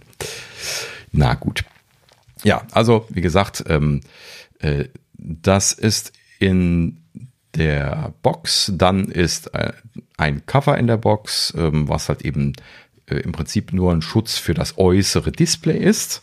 Ähm, es gibt aber keinen Schutz für das innere Display. Ich hätte jetzt ja irgendwie erwartet, dass man vielleicht da noch so einen, so einen Verschluss zumachen kann von hinten oder sowas, dass da nicht irgendwie Dinge reinkommen, die dann da die Optiken zerkratzen oder sowas, aber das ist nicht dabei. Ne? Also da muss man dann scheinbar so ein, so ein Travel Case benutzen, wenn man das irgendwo reinlegen möchte. Ne? Also finde ich jetzt wirklich nicht unbedingt optimal wenn man das weglegen können will. Ne? Hatte ich ja eben schon gesagt. Ne? Also jeden Kopfhörer, den ich kaufe, jeden, jeden gehobenen, der hat irgendwie mindestens ein, ein Stoffsäckchen oder halt eben so ein Hard, äh, Hardcover Travel Case mit dabei, weil die ja sowieso in irgendwas verpackt sein müssen. ne? Werden die dann meistens in diese Dinger eingepackt und dann halt eben nur noch in den Umkarton gepackt und dann ist gut. Und äh, ja, hat Apple jetzt leider nicht gemacht. Schade. Na gut. So, ja, dann ist natürlich die Batterie drin. Ähm, das äh, vielbesagte Polishing Cloth ist drin und äh, kriegt man kostenlos mit dabei. Das ist echt das, das hochwertigste, die hochwertigste Zugabe, die sie sich geleistet haben. und äh, ja, 30 Watt USB-C Power Adapter, ja, zum, zum Laden natürlich. Ähm, 30 Watt, vielleicht sogar ein bisschen niedrig für meine Erwartungen. Ich hätte jetzt vielleicht ein bisschen mehr erwartet, aber naja, gut, ne? 30 Watt. Also zum Laden, während man es benutzt, äh, scheint das auch nicht so super powerhungrig zu sein, das System. Ne? Also dann kann es ja nicht mehr als 15 Watt brauchen, wenn es währenddessen laden will, laden können will. Ne? Ja, also in dem Sinne gar nicht so super ineffizient, aber naja, ist halt eben eigene Hausnummer. Ja, und dann natürlich das USB-C Charge Cable. Anderthalb Meter gönnen sie einem da jetzt ein bisschen mehr Flexibilität als beim iPhone, wo man ja nur 0,7 Meter oder was bekommt. Ne? Und äh, ja, hier kriegt man im Prinzip die doppelte Länge. Sehr gut. Ja, Okay, das ist im Prinzip alles gewesen. Operating Temperatures gibt es noch ja, von 0 bis 30 Grad Celsius zu verwenden. Also bitte nicht draußen im, im Kalten verwenden. Dafür ist es nicht gemacht. Na gut. Ja, das sind die Specs gewesen. Und äh, ja, dann kann ich gleich noch ein paar weitere Preise nachreichen. Und zwar äh, zusammen mit äh, den äh, was hatten wir eben nochmal hier, die, äh, das fällt mir gerade nicht ein, äh, Apple Care, genau. Zusammen mit dem Apple Care äh, gibt es auch immer so Reparaturpreise äh, für, für Services bei den neuen Produkten, die fallen dann immer mit da raus. Und äh, da habe ich natürlich auch gleich gedacht, uh, äh, das wird bestimmt auch teuer werden, ne? So Reparaturpreise für das Ding. Das Ding ist ja nicht günstig. Ne? So, und äh, ja, zwei Sachen geben sie hier an. Ähm, und zwar äh, einen Preis geben sie an für gesprungenes Frontglas. Wenn man also ne, nur das Frontglas kaputt macht, äh, muss man 799 Dollar für den Austausch bezahlen. Uh. Ja, also das äh, ist schon eine Hausnummer, da kann man sich ein iPhone von kaufen. 799 für ein kaputtes Glas. das ist auch wieder krass, oder? Ein teurer Spider. Ja, und äh, das ist noch das günstigste, weil alle anderen Schäden kosten 2399 Dollar. ist das nicht ein Wahnsinn? 2399 Dollar, das sind 70 Prozent des Verkaufspreises. Ich habe es nachgerechnet. 70 Prozent. Das ist doch eigentlich, das ist doch Abzockerei, oder? Das können sie eigentlich nicht mehr machen. Also, äh, also ehrlich gesagt, also Ne, wird ja in Amerika schreien sie sehr viel und laut darüber, dass die EU da momentan, äh, ne, die Big Tech Companies alle so kräftig am Regulieren ist momentan. Ähm, aber also wenn ich sowas sehe, dann sage ich auch gleich, hey, da muss auch ein Gesetz her. Das, das darf nicht sein, dass sie da so von den Armen nehmen, dass man die Dinger lieber wegschmeißt und neu kauft, wenn sie, wenn, wenn irgendeine Kleinigkeit kaputt ist. Das ist einfach eine absolute Sauerei. Ne? Vor allen Dingen, weil er ja, das ist ja dann einfach nur ein Kompletttausch, deswegen ist er ja auch so teuer. Anstatt dass sie dir was reparieren, tauschen sie die halt. So. Das ist wahrscheinlich so mehr oder weniger Einsteinspreis bei denen. So. Das sind wahrscheinlich ja. fertige Elemente, die die einfach nur tauschen. Ja, aber Und scheinbar tauschen sie ja die ganzen Brillen, weil ansonsten hätten sie ja diese Tauschmodule wie bei den Macs. No, so uh, Lower Lowercase, Uppercase, Display und so weiter, wie das bei den Macs ist. Das, die haben ja dann auch immer ihre Preise. Was auch schon immer eine Sauerei ist, dass sie das so zusammenfassen. Ne, wenn man das jetzt irgendwie in der Reparaturwerkstatt direkt machen würde, dann kann man das natürlich bis auf die Chip-Ebene runter machen und viel, viel günstiger machen, effektiv. Ja, deswegen ist Apple da schon immer sauig teuer gewesen. Ne, und das hier ist jetzt einfach nur die Extremversion davon. Sie tauschen einfach nur im Kompletttauschpunkt. Mit Ausnahme vom gesprungenen Frontglas. Ja. Naja. Ja, gut, also finde ich echt eine Frechheit. Ne? Wird echt Zeit, dass ihnen da jemand mal ein Gesetz vor die Füße wirft und sagt, das geht so nicht. Ja. Ja, na gut. So. dann äh, ja noch, noch äh, ein, zwei weitere Sachen, die ich so aufgeschnappt hatte in den letzten Tagen. Äh, eine schöne Sache von Apple selber ist, ähm, gibt es jetzt auf, auf YouTube. Ähm, wir packen natürlich einen Link in die Show Notes. Ähm, muss ich mal gerade aufschreiben. Äh, YouTube Guided Tour. Ähm, und zwar hat Apple da ein Guided Tour Video gebracht, wo sie im Prinzip, da äh, sitzt so quasi eine, eine Apple-Mitarbeiterin äh, neben einem, der, der quasi jetzt diese Demo macht. Ich nehme mal an, dass das so mehr oder weniger das ist, was sie auch in den Läden machen werden. Das klingt nämlich so, als hätten sie das irgendwie äh, wohl überlegt, was sie da zeigen. Und diese Dame zeigt demjenigen also jetzt quasi dann die Brille. Der zieht die dann auf und dann gehen sie so verschiedene Dinge durch. Ne? Äh, guckt sich Fotos an und hm, zieht die groß, benutzt das User Interface äh, ne? und so weiter. Und dann, dann, gehen sie so die einzelnen Dinge durch und äh, ja, enden dann natürlich mit bombastischen Videos und äh, dann halt eben so ein bisschen äh, Apps mit 3D-Effekten, äh, mit so einem Dinosaurier, der, der einen beinahe frisst und solche Geschichten.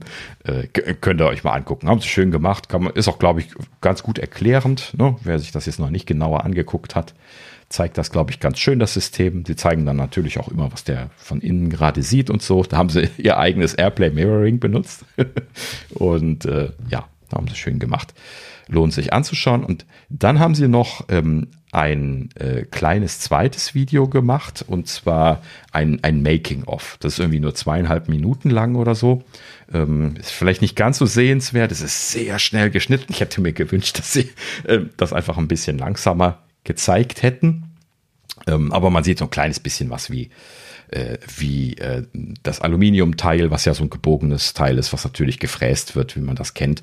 Ähm, und dann, äh, wie sie diese, dieses Glaslaminat-Teil machen, was ja auch so ein gebogenes Element ist, was dann natürlich auch da mit einer speziellen Technik gemacht wird. Und das, das zeigen sie da so vor allen Dingen.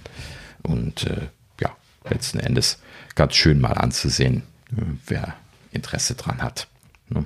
Ich pack mal für beides äh, Links in die Show Notes. Ähm, ach so, ja, und ähm, eine Sache ist in der Guided Tour drin gewesen. Da habe ich dann gleich gedacht, oh, creepy. Und zwar zeigen sie da die neue FaceTime-Persona. Oh je, mine. Also, aber die, die hat man doch schon in der ersten Demo gesehen. Ja, aber die neue ist schlimmer. Viel schlimmer. Okay.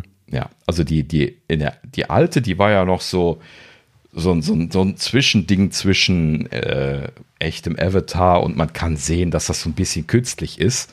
Hier, das, das ist irgendwie so ganz, ganz creepy. Das ist alles out of focus mit Ausnahme von der Gesichts- und Nasenpartie.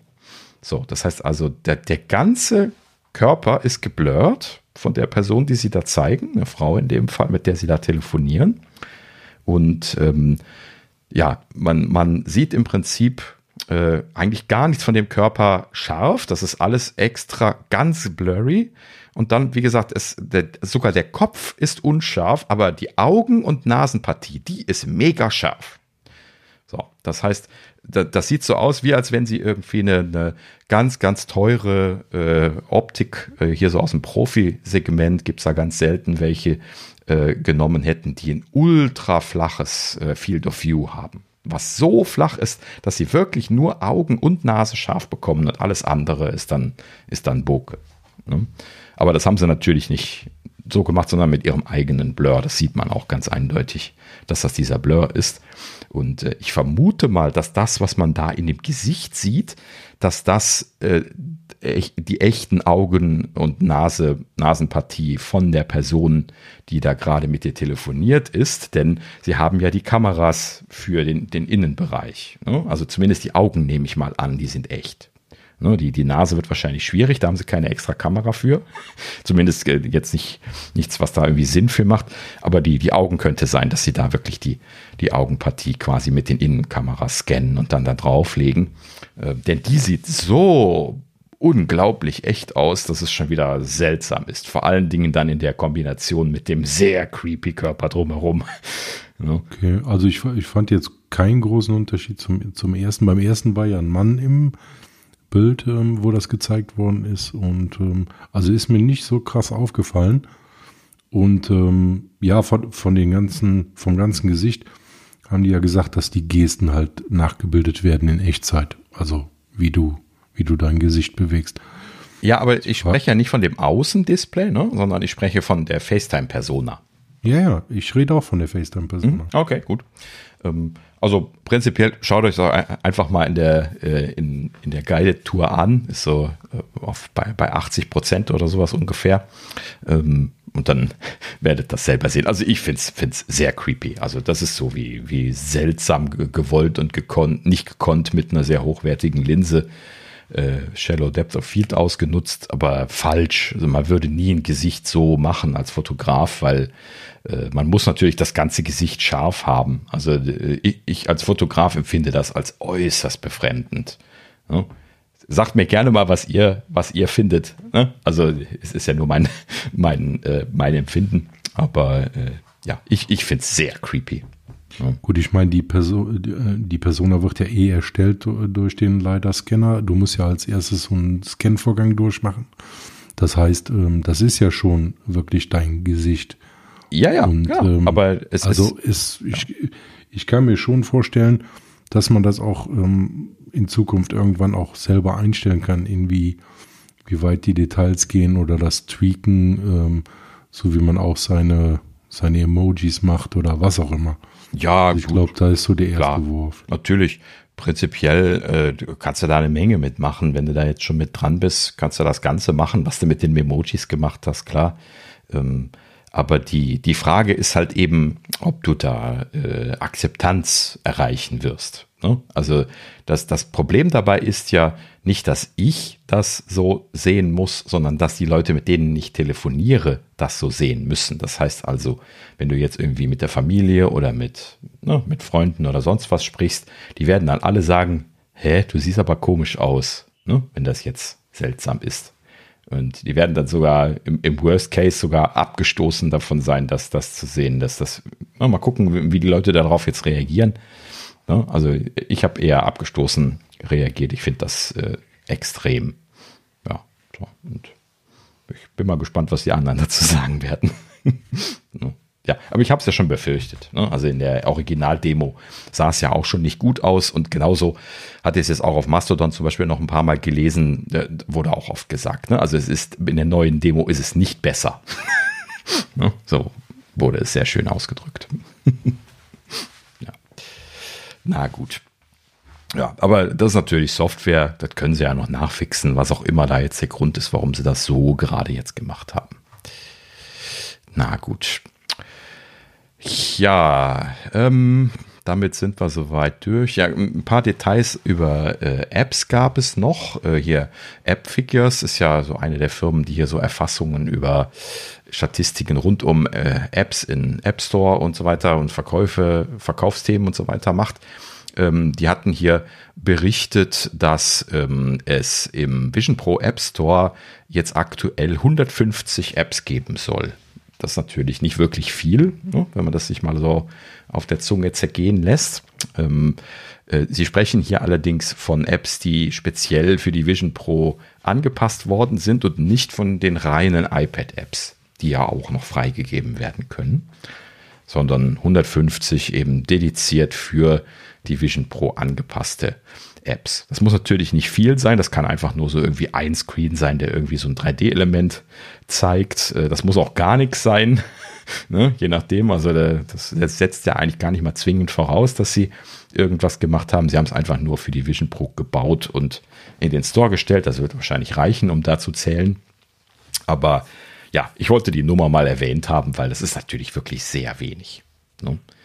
Ich habe leider keine Zahlen mehr im Kopf, wie das damals bei der Apple Watch gewesen ist, aber wenn ich wetten sollte, dann sind das auf jeden Fall deutlich mehr ge äh, Apps gewesen für die Apple Watch damals.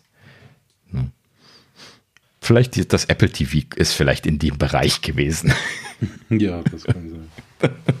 hm. Naja, gut. Äh, in dem Sinne, ähm, also spezielle Vision Pro Apps gibt es nicht so viele, aber natürlich, äh, so wie wir das auch vom Mac App Store kennen, wo es ja auch die, das iPad Fallback bei Apple Silicon gibt, äh, gibt es hier ja auch das iPad Fallback. Das heißt also, alle Apps, die äh, auf dem iPad laufen, äh, funktionieren hier auch, vorausgesetzt, der Anbieter hat das Häkchen gesetzt. Also in, in App Store Connect gibt es da so ein extra Häkchen, wo man sagen kann, ich möchte das äh, für also im Vision Pro App Store verfügbar machen. Und wenn man das nicht anhakt, dann wird die App nicht angeboten werden. Äh, angeboten werden. Doch, genau. Aber das ist ja automatisch Opt-in, ne? Das musst du ausschalten. Ich bin mir gerade nicht sicher, ob man es einschalten oder ausschalten musste. Nee, muss es ausschalten. War es ausschalten? Okay. Ja, die wollen, ist ja klar, die wollen ja möglichst viele äh, Apps im Store haben. Ja. Ja, aber umso äh, erstaunlicher ist, dass einige der großen Anbieter das ausgeschaltet haben. Es wurde also hier explizit auch nochmal darauf hingewiesen, dass äh, Netflix, Spotify und YouTube zum Beispiel beim Launch nicht mit dabei sind. Die haben also explizit auch die iPad-App ausgeschaltet für den Store. Hm. Das finde ich ja schon ein bisschen, bisschen meh. Ne? Also das extra auszumachen, äh, das, das, ist, ja, wieder so eine Frage, warum, nee, warum gehen die nicht direkt mit auf den neuen Marktplatz? Also ist für mich unverständlich. Wir haben so viele Marktplätze, warum bespielen wir die Sachen nicht überall? Ja, also ist mir. Genau. Da muss da wieder irgendein Geschacher muss da wieder stattfinden. Da wollen sie wieder Kohle sehen. Heute geht nichts mehr ohne Kohle. ja. Ach, naja, gut. Aber natürlich gibt es auch ein paar leuchtende Paradebeispiele von denen, die mitgemacht haben. Und natürlich ist Disney zum Beispiel mit an Bord. Die sind sicher auch Freund, Apple und Disney. Äh, Disney Plus ist also zum Beispiel mit dabei. Ist auch eins der großen Launch-Feature-Partner, wenn ich das richtig gesehen habe. sehr gut. Na gut. Ja, so viel dazu. Und äh, damit haben wir dann jetzt auch hier alles abgehakt, was wir zur Vision Pro zu sagen hatten. Mal gerade gucken, ob ich irgendwo noch was dazu gehabt habe. Nö, das wäre es dann für die Vision Pro gewesen diese Woche. Aber das war natürlich auch genug mit über einer Stunde. Und äh, ja, dann äh, können wir das Thema jetzt abschließen. Wir warten natürlich gespannt auf die Auslieferung, was ja dann in einer Woche, nee, nächst, Ende nächster Woche passieren wird. Ne? Ähm, und äh, dann werden wir natürlich dann die ersten Reviews sehen und die YouTuber werden dann wahrscheinlich auch ein bisschen was selber zum Testen gekriegt haben.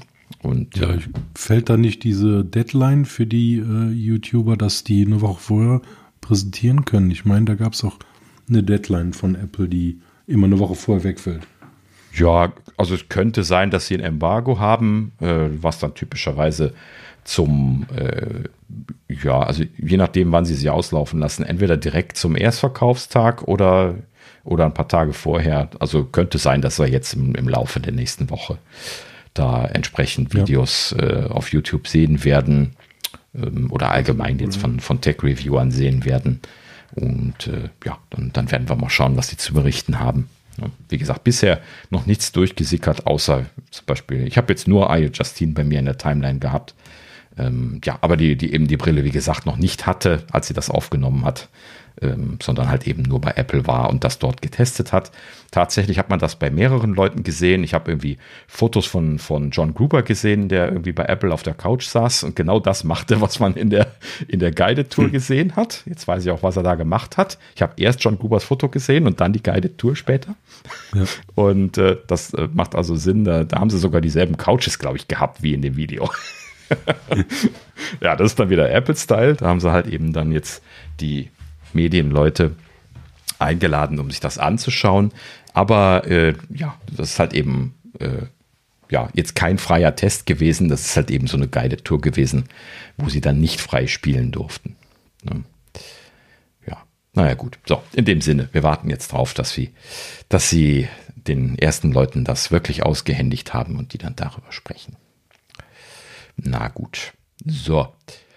Ja, wie gesagt, so, jetzt kommen wir noch zu ein, zwei anderen Themen. Und äh, ja, als erstes habe ich hier und als einzigen Nachrichtenpunkt diese Woche habe ich eine erfreuliche Mitteilung mal tatsächlich und zwar äh, Apple hat äh, Samsung äh, überholt und ist jetzt Nummer eins bei den Smartphone-Verkäufen weltweit.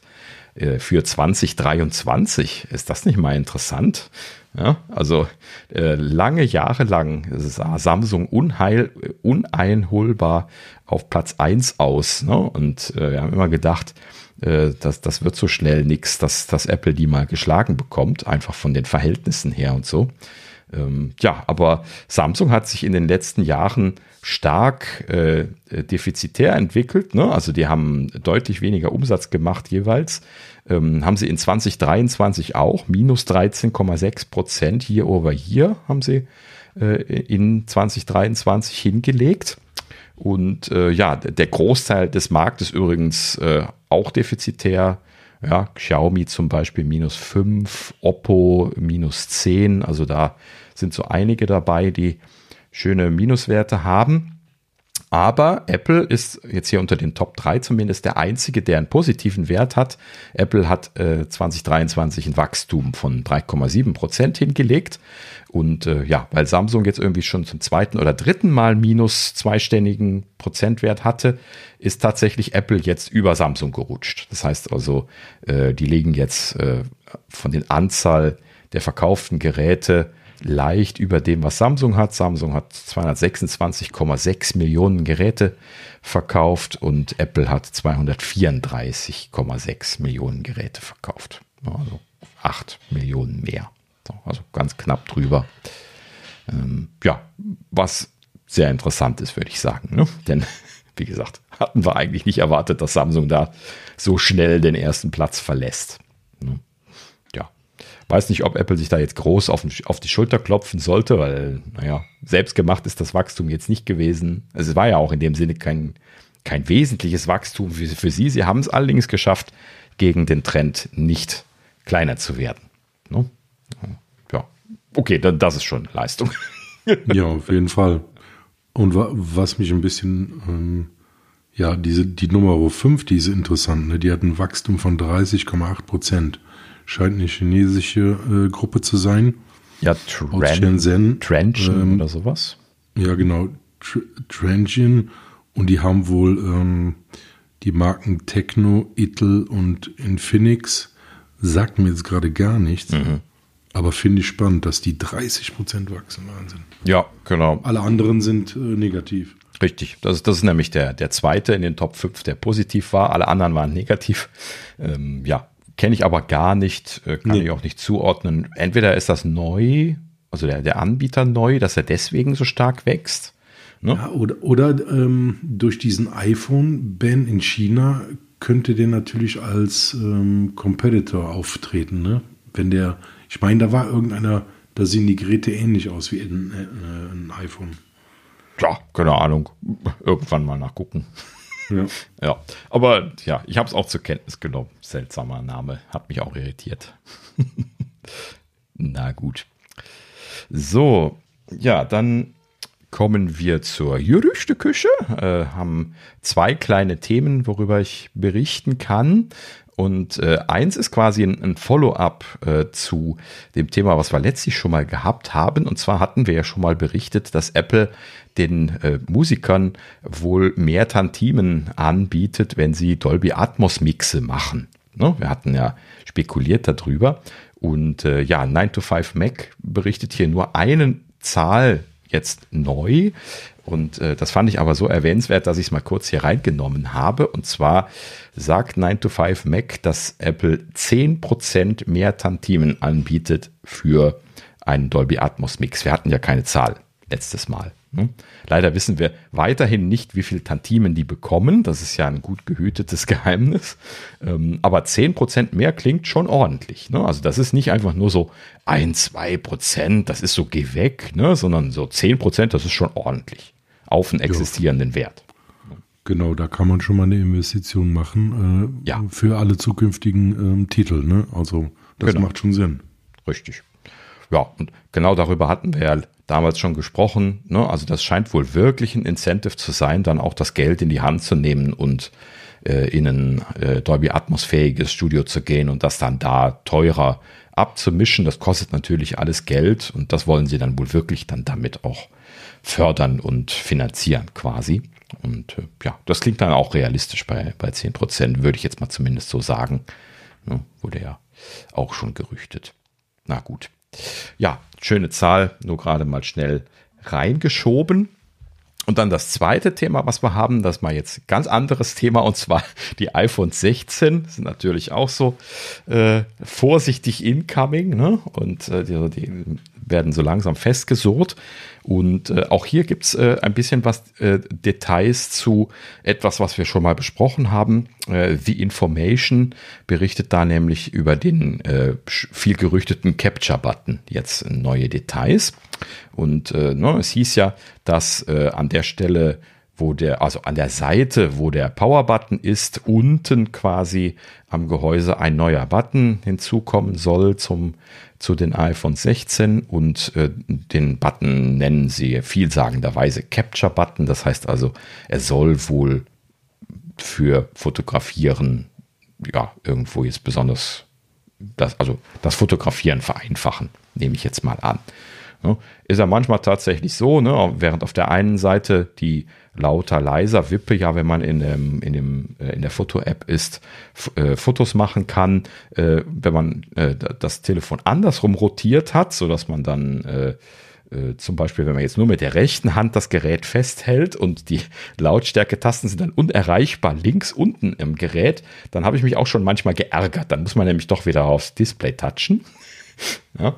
Und äh, zum Beispiel, wenn man gerade ein Selfie macht und das Gerät nur so äh, entfernt festhält. Ne?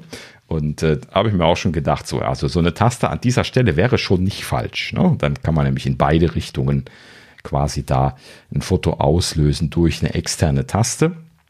Und ähm, äh, ja, prinzipiell klingt das ja vielsagend, aber das Ganze scheint äh, mehr zu sein, ähm, als wir jetzt in der letzten Zeit gehört haben. Es hieß ja lange, dass das ein touchsensitiver Button sein soll, also gar keine richtige Taste, sondern nur ein Touch-Element. Und das scheinen sie jetzt äh, ein bisschen geändert zu haben, beziehungsweise vielleicht ist auch jetzt einfach nur klar geworden, was Apple gemacht hat. Denn jetzt sagen sie, dass sie einen richtigen mechanischen Button machen werden, äh, aber dieser Button touchsensitiv sein soll. Mhm. Das heißt also, sie kombinieren das wohl. ja, und äh, das, das, sie haben das jetzt so beschrieben, äh, die, äh, die, diese Touch-Sensitivität auf dem Button, die soll äh, den, den Zoom steuern. Also man soll dann durch die Zoom-Stufen durchlaufen können. Ähm, ob man jetzt dann durch die Stufen springt oder stufenlos, das muss man mal dahingestellt lassen. Ähm, aber man soll halt eben durch die Zoom-Stufen oder beziehungsweise dann halt eben durch die Linsen durchschalten können. Und ähm, dann soll dieser Tasten, äh, was die mechanische Funktion angeht, soll er so gemacht sein wie eine Auslösetaste von einem, von einem klassischen Fotoapparat. Ein klassischer Fotoapparat hat immer eine Doppelbelegung. Man kann die Taste immer halb durchdrücken und dann ganz durchdrücken. Es sind also quasi zwei Sensoren da drin, die der eine, der reagiert etwas früher und der andere re reagiert nur, wenn man ganz durchdrückt. Und äh, bei den klassischen Kameras wird das ja dann dafür verwendet, dass man ähm, äh, bei diesem Halbdurchdrücken im Prinzip den, den Autofokus laufen lässt, so dass man, wenn man dann auslöst, quasi ein frisch fokussiertes Bild hat. Das ist aus der Historie her relevant, wo das ja noch Analogfilm war und man hat halt eben dann, äh, bevor man den, den, den Auslöser quasi mechanisch bewegt hat, hat man halt eben vorher noch den, den Fokus laufen lassen. Ne? So, und äh, mit, wenn man das als Fotograf macht, dann kann man das auch steuern. Ne? Also mit ein bisschen Übung kriegt man das hin, da kann man das halb durchdrücken, nur den Fokus äh, auslösen und dann ganz durchdrücken, um dann ein Foto zu machen. Zum Beispiel, wenn man irgendwas Bewegtes knipsen will, wenn es zum Beispiel gerade vorbeikommt oder so. Ne? Das macht schon sehr, sehr viel Sinn. Und ähm, letzten Endes äh, scheinen sie das hier jetzt auch machen zu wollen. Das heißt also, es soll jetzt genau diese Funktionalität geben, dass man halb durchdrücken kann, um äh, quasi den Fokus auszulösen. Steht zumindest dann hier jetzt von der Information so drin. Ähm, und dann ganz durchdrücken, um das Foto auszulösen. Ja, gut. Bin mal gespannt. Äh, das fehlt mir dann wahrscheinlich auf der anderen Seite wieder, wenn sie das jetzt nur rechts einbauen. ne? Jetzt äh, fange ich natürlich dann schon an. Mehr, mehr, mehr. ne?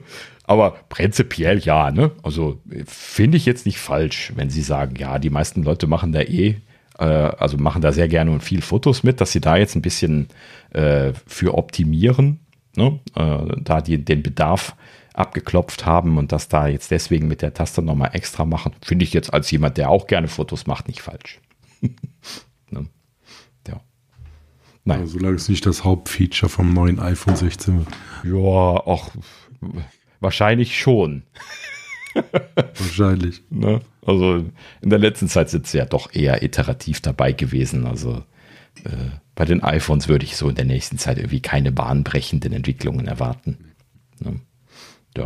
Ja. Und wenn du mich fragst, kommt jetzt einfach der, ne, was ist es, äh, A18, was dann jetzt dieses Jahr kommen soll, ne? Also mit 3 Nanometer Second Gen produzierten Chip, dann machen sie das jetzt, ne, dass die, die äh, Sensoren und sowas äh, von den, von den, die, die Fotosensoren haben ja schon berichtet, dass die besser werden sollen. Und damit haben sie dann für das Jahr schon wieder das Wesentliche, nehme ich an. Ja. Ist halt eben vorbei mit Innovationen in dem Bereich. Ne? Haben, sie, haben sie lange und viel gemacht. Jetzt wird einfach nur noch äh, State of the Art nachgerüstet und damit ist gut. Ja, aber dieses Jahr wird ja dann eher äh, das Thema AI das Spannende sein. Ne? Also da bin ich ja echt, echt auch schon sehr gespannt äh, drauf, dass sie, äh, dass sie da jetzt mit äh, dem kommenden iOS da ja wirklich eine volle Breitseite machen, machen sollen. Und äh, ja, es äh, gibt ja tatsächlich erstes Munkeln, dass das dieses Ferret, wir hatten mal, glaube ich, vor zwei Wochen oder so mal kurz drüber gesprochen, ne? Diese, dieses multimodale äh, LLM, was, was Apple da jetzt auch äh, auf GitHub gestellt hat, ähm, dass das äh, tatsächlich wohl, wohlgemerkt, es ist ein sehr weit hergeholtes Gerücht, deswegen hatten wir es noch nicht mal in der Gerüchteküche drin, aber dass das vielleicht auf Telefonen lauffähig sein soll. Lustigerweise hat Sascha genau diese Idee letztlich gesagt. Ne? Also das ist, oder war, warst du es? ich glaube, du hast es auch mal irgendwie vermutet, ne, dass sowas vielleicht auch auf dem Gerät laufen könnte. Ja, also, das wird ja äh, Sinn machen, ne, privacy-technisch. Äh, ja, klar, natürlich. Die Sachen aber, dem Gerät laufen zu lassen. Ja, aber letztes Mal, ne, also du, du, warst es, jetzt kann ich mich wieder daran erinnern. Ne, ich ich habe dich noch so abgebatscht und gesagt, das sind halt eben so fette LLMs, ne, dass die halt eben in dem ganzen Rechenzentrum laufen.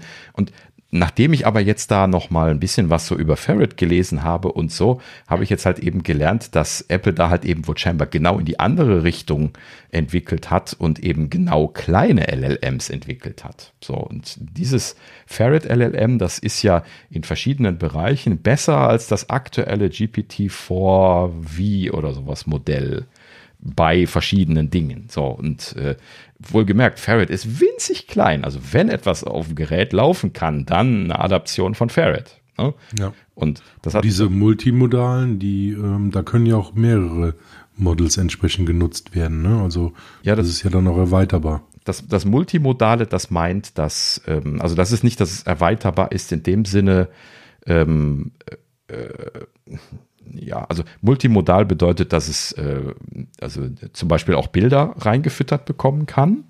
Ähm, und ähm, das quasi in, ja, es ist jetzt schwer da auszuführen, aber die, äh, im Prinzip kann, also einmal haben die LLMs das, was sie vorher gelernt haben. Ne? Sie haben ja ein langes Training hinter sich und haben viele Dinge gelernt in diesem Training, ne? was richtig ist, was falsch ist und dann letzten Endes produzieren sie ja einfach nur, wenn man ihnen was reingibt, dazu passend einen, einen Output. Im Prinzip ist das ja immer äh, quasi Text, der reingeht, weil das ja sprachbasierte Systeme sind. Ne? Language Models sagt man ja auch. Und äh, es kommt halt eben quasi dann Text hinten raus. So, und die, die, das, was da rauskommt, ist halt eben bestimmt dadurch, was es gelernt hat. So. Aber bei diesen multimodalen Systemen, da gibt es nicht nur das Gelernte, was das G Gesamtsystem bestimmt, sondern es gibt auch noch Dinge, die man mit reingeben kann als weitere Infos. Zum Beispiel kann man irgendwie einen Artikel mit reingeben und sagen, fass mir den mal zusammen. Diesen Artikel hat das System aber noch nie gesehen. So, und trotzdem sind diese multimodalen Systeme in der Lage, dann den Artikel zusammenzufassen, weil sie Erfahrung mit dem Zusammenfassen von Artikeln haben und weil sie den Artikel lesen können, quasi dann, indem sie ihn in Echtzeit dann bekommen.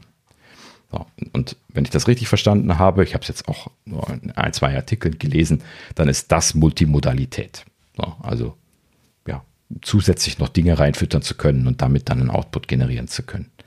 So, okay. und da ist ja dieses Ferret-System äh, jetzt in, äh, in, in, ein gutes System. Das kann zum Beispiel nicht nur Texte als Input äh, reingefüttert bekommen, sondern auch zusätzlich noch noch Bilder reingefüttert bekommen mit dem, was wir besprochen hatten, dass man äh, zum Beispiel eben dort dann äh, ein, eine Position beschreiben kann und sagen kann, was ist das dort? Ne? Und das System kommt dann von alleine darauf, das ist ein Katzenschwanz. So, ne? hatten wir letztes Mal sehr ausführlich drüber gesprochen. Ne? Ja, also lange Rede, kurzer Sinn. Äh, es, es wird geunkt, dass das Ferret-System so klein ist, dass wenn Apple zaubern würde, was wir ja auch schon so ein bisschen geunkt hatten, dass sie das ne, äh, halt eben die Apple Way machen könnten, dass sie es dann vielleicht tatsächlich auf den Geräten lauffähig bekommen, auf der neuesten Generation vielleicht oder so. Ne? So, ja, sind wir mal gespannt. Also das, das wäre natürlich bahnbrechend, ne? weil damit hätten sie das Privacy-Problem sofort gelöst. Ne? Also wenn das on-device läuft, dann hast du ja überhaupt kein Problem damit, äh, Privacy-Probleme zu haben, weil da, deine privaten Daten ja nicht da raus können.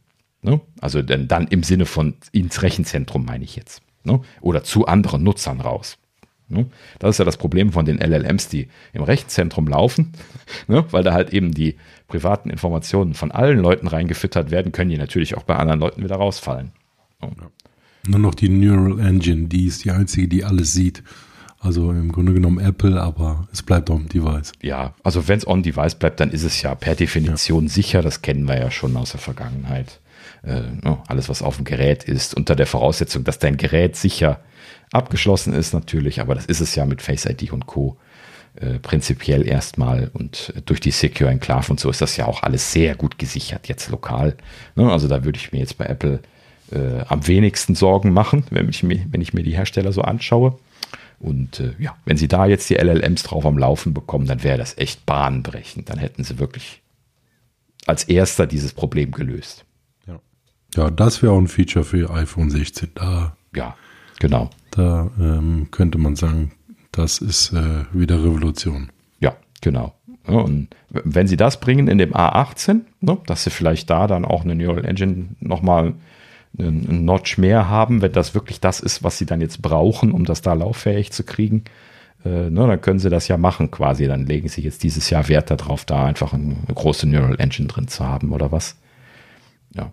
Unter der Voraussetzung, dass sie dann die anderen Gegebenheiten schon haben und wenn dieses Ferret tatsächlich so klein ist, wie jetzt gesagt wurde, ich habe das jetzt nicht selber kontrolliert, ähm, und äh, ja, das dann so zusammenlaufen könnte, das wäre großartig. Ja, also äh, sagte ich ja schon. Also dieses Jahr wird spannend. Ne? Also ich, ich, erwarte gerade in dem Bereich da sehr viel. Also Siri soll ja runterneuert werden und wenn, wenn das halt eben jetzt hier dann der Hintergrund ist, ne? wenn man sich vorstellt, dass Siri plötzlich dann ein, ein wirkliches äh, LLM-Lokal für Konversation macht, äh, boah, das wird echt gut. Und das, das nur in Verbindung mit der Brille. Wow. ja, das ist dann gleich die nächste Frage. Wird das dann auf der Brille laufen? Weil dann muss es ja noch mit dem M2 funktionieren. ne? wie, wie viele Neural nee, Engine haben sie in dem M2? Für die nächsten Iterationen. Ne? Ja, oder, oder genau, aber uh, die Leute, die sich dann jetzt für Ne? Was hat übrigens mein Warenkorb gekostet? Ne? Das wollte ich eben noch gesagt haben.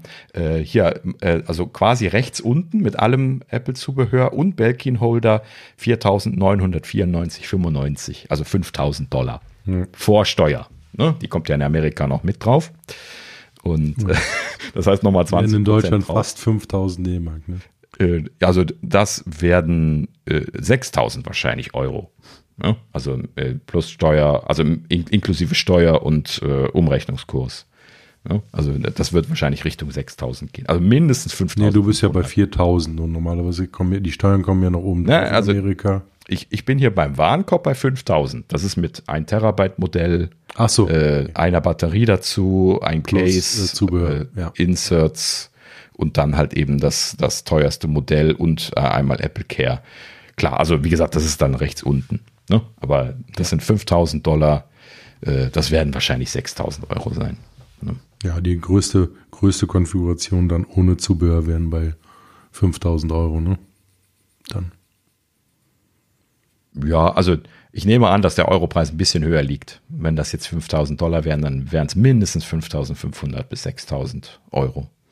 Wohlgemerkt, 20, da kommen ja auch noch in, in die Europreise. Nee, ich meine jetzt ja ohne Zubehör, nur die reine so. Brille in der Terabyte-Ausstattung, da bist du bei ja. ähm, fünf, circa äh, 5000, nee, 4000, doch 5000 Dollar. Ja, also die, das heißt, das sind ja dann die 3,499, die du jetzt meinst. Ne? Also ich gehe mal davon aus, dass wir in Deutschland äh, so, so äh, ja, zwischen 4 und 4.500 Euro dann haben werden, inklusive Steuer ist das ja dann, die kommt auf jeden Fall drauf und dann halt eben, wie gesagt, der Umrechnungskurs. Und äh, ja, wie gesagt, also ein, ein Tausender mehr wahrscheinlich. Ne? Ja, also äh, es wird kein, kein Zuckerschlecken, sonst äh, würden wir uns mehr freuen. Das kennen wir ja schon. Na gut, ja. Trotzdem bin ich gespannt wie ein Flitzebogen. Ich hoffe, dass sie uns nicht allzu lange auf die Folter spannen hier. Ähm, dass sie uns äh, jetzt irgendwie im Laufe des Frühjahrs äh, vielleicht so wie Kuo geunkt hat, bis zur WWDC tatsächlich noch abholen. Das wäre natürlich großartig. Ja, wollen wir mal schauen wie viel Verfügbarkeit sie haben und vor allen Dingen natürlich auch, wie viel Nachfrage in Amerika existiert. Ich hatte ja letzte Woche schon gesagt, wenn sie, äh, wenn sie ihnen die in Amerika aus den Händen reißen, dann werden sie mit dem International Rollout noch ein bisschen warten, weil sie haben ja keine. Ne? Sie können ja dann nicht in Amerika die Dinger nachliefern, äh, die Nachfrage bedienen und dann in Europa schon ausliefern. Die haben ja dann immer nur ihre 60 bis 80.000 alle zwei Monate oder sowas. Ne? Und das, das müssen sie halt eben dann erstmal wieder zusammensammeln für die, den International Rollout. Gut, da müssen sie auch nicht überall ausrollen, das können sie ja sukzessive machen, aber so oder so werden sie auf jeden Fall mehr brauchen, als äh, was sie jetzt für Amerika gehabt haben insgesamt. Na gut. So viel dazu. Und äh, ja, dann kommen wir auch zu den Updates und äh, letzte Woche sind, äh, nee, Moment, stimmt gar nicht, ist am Montag gewesen, ne? Diese Woche war es. Ähm, ist hier iOS, iPadOS, tvOS 17.3 rausgefallen, WatchOS 10.3, Sonoma 14.3, ähm, also die, die ganze Breitseite von Updates hier rausgefallen, die im, im Beta-Zyklus gewesen sind. HomePod Software Update 17.3 hat es natürlich auch noch gegeben, also im Prinzip einmal den äh, Rundumschlag. Und äh, ja, im Prinzip gab es da ja ein paar erwähnenswerte äh, Änderungen oder Neuerungen, vor allen Dingen für iOS sind da ein paar Sachen zusammengekommen. Äh, Punkt 1 äh, sind da die zum WWDC ja schon angekündigten, aber bisher vermissten kollaborativen Wiedergabelisten in Apple Music zu erwähnen, die sie endlich fertig gekriegt haben. Ähm, ja, ich habe die Jungs schon eingeladen, aber sie müssen noch ein bisschen, ein bisschen was reinpacken in die Liste. Wir müssen mal eine, eine Liste zusammenstellen und äh, das mal testen. Da werden wir dann nochmal berichten. Ähm, aber prinzipiell funktioniert das jetzt. Man kann halt eben Leute einladen. Das Prozedere ist ähnlich wie wenn man jetzt irgendwie ein iCloud-Dokument shared oder sowas. Ne? Man kann einfach Leute hinzufügen äh, entweder frei, also alle Leute, die, die einen Link haben, wenn man jetzt irgendwie eine Party macht oder sowas, ist das natürlich ganz praktisch. Ja, kann tatsächlich dann irgendwie jeder einfach was in die, in die Playlist legen und äh, einer spielt die dann ab und äh, ja, ne, können alle da mitmachen. Äh, man kann das aber auch als geschlossene Gruppe machen. So habe ich das jetzt hier bei den Jungs gerade äh, an die geschickt. Das ist dann nur für die Leute, ähm, die, äh, die ich freischalte. Ne? Also das ist dann so ein Zweischritt-Prozess. Äh, die Leute, die den Link sehen, können draufklicken, müssen aber dann äh, bei mir beantragen, dass ich sie genehmige und nur die Leute, die ich genehmige, dürfen dann äh, wiedergeben. Das ist dann zum Beispiel die Variante, die ich jetzt irgendwie im Auto wählen würde, damit nicht Leute, die neben mir an der Ampel stehen, jetzt irgendwas in die Playlist schmeißen. ne? Ja, prinzipiell keine schlechte Idee. Wie gesagt, werden wir testen und dann nochmal berichten. So, ja, was äh, auch neu gekommen ist jetzt mit 17.3, ähm, das ist der äh, Schutz für gestohlene Geräte. Wir hatten da ja äh, letztlich schon mal äh, etwas detaillierter drüber gesprochen, dass es äh, halt eben da jetzt äh, zwei neue Sicherheitsmechanismen gibt. Ähm, und zwar äh, verschiedene äh, Systemfunktionen benötigen jetzt grundsätzlich eine biometrische Authentifizierung, bevor man sie nutzen kann. Ähm, das äh, ähm, ist unter anderem zum Beispiel das Benutzen von, von Passwörtern und Passkeys, ähm, das Benutzen äh, der Apple Card, das Anschauen der Apple Card, das Ausschalten des Verloren-Modus, das, ist tatsächlich eine sehr wichtige Sache im Diebstahlbereich, ähm, das äh, Löschen von allen Inhalten und Einstellungen, also quasi das Zurücksetzen des Gerätes, ähm, dann äh, Apple Cash und ein paar andere Wallet-Themen, ähm, dann Payment Processing in Safari und äh, das iPhone verwenden, um ein neues Gerät aufzusetzen. So, also überall, wo so Angriffsvektoren sind, wenn die Geräte gestohlen werden, wo man irgendwie mit tricksen kann, haben sie das davor gestellt. Und dann gibt es ja noch eine zweite Variante, die sogar noch eine extremere Lösung jetzt äh, bietet. Und zwar ist es da so, dass sie ähm, hier bei, bei dieser Liste von, von Dingen ähm, jetzt einen biometrischen Scan machen, dann eine Zwangspause von einer Stunde und dann nochmal einen biometrischen Scan und dann kann man erst die Aktion durchführen. Und da geht es zum Beispiel um das Ändern des Passworts äh, seiner eigenen Apple-ID. Das ist ja tatsächlich eins der meist passierten Fraud-Themen, wo Leute, die irgendwie äh, weiß nicht, ein bisschen angetrunken sind oder sowas, dann irgendwie auf einer Party, dann von jemandem irgendwie das Gerät un, un, äh, ohne drüber nachzudenken äh, in, in die Hand geben und die ändern dann das Passwort, halten dem das der Person sogar noch vor die Nase, sodass das Face ID die Authentifizierung durchführt und ändern dann quasi vor deren Augen das Passwort und äh, sperren sie dann damit aus ihrem eigenen System aus. Genau, das ist in Amerika wohl den Berichten zufolge so viel passiert, dass äh, äh, ja da wohl irgendwie Austausch stattfand zwischen der Polizei und Apple und dass sie da irgendwie gesagt haben, sie müssen da was dran ändern. Und das hat das wohl alles ausgelöst, dass sie das hier überhaupt jetzt geändert haben. Ja, natürlich ein faszinierendes Problem. Das ist klassisches, klassisches Social Engineering Thema, ne? wo also die Leute einfach durch Interaktion, durch Anquaken und vielleicht auch nicht mehr ansprechbar sein, einfach irgendwie ausnutzen und äh, verwirren und dann da quasi etwas machen lassen, was sie gar nicht mitkriegen.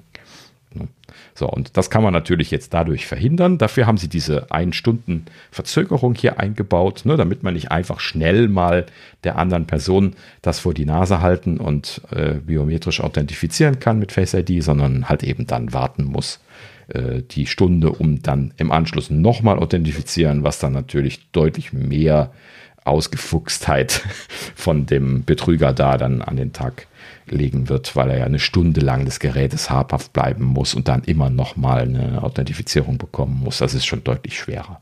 Ne? Ja, die Zeitverzögerung ist auf jeden Fall neu und macht auch Sinn. Ähm, aber grundsätzlich, wenn du natürlich den Passcode rausbekommen hast und hast das Device geklaut, dann ist es dir vollkommen egal, wenn da eine Stunde Zeitverzögerung ist. Ähm, du konntest das in der Vergangenheit auch ähm, äh, sperren, dass du ähm, über deinen iCloud, also dass du nicht in deinen iCloud-Account und deine Passwortänderungen reinkommst auf deinem iPhone. Da mhm. musstest du über Bedienungshilfen die entsprechenden Sachen sperren. Das ging. Dann konntest du einen eigenen Code eingeben und ähm, damit war keiner mehr in der Lage, in den iCloud-Account reinzukommen. Das geht also auch zusätzlich noch als Absicherung. Mhm. Habe ich bei mir und meinen Eltern auch so eingestellt, weil wenn dein Passcode weg ist, dann hast du ganz, ganz schlechte Karten. Ja, genau. Vor allen Dingen das Risiko von dem Passcode ist ja auch nochmal so eine Social Engineering Geschichte, denn wenn die Leute den Passcode wissen, dann können sie einem natürlich auch relativ schnell das Telefon äh, entlocken.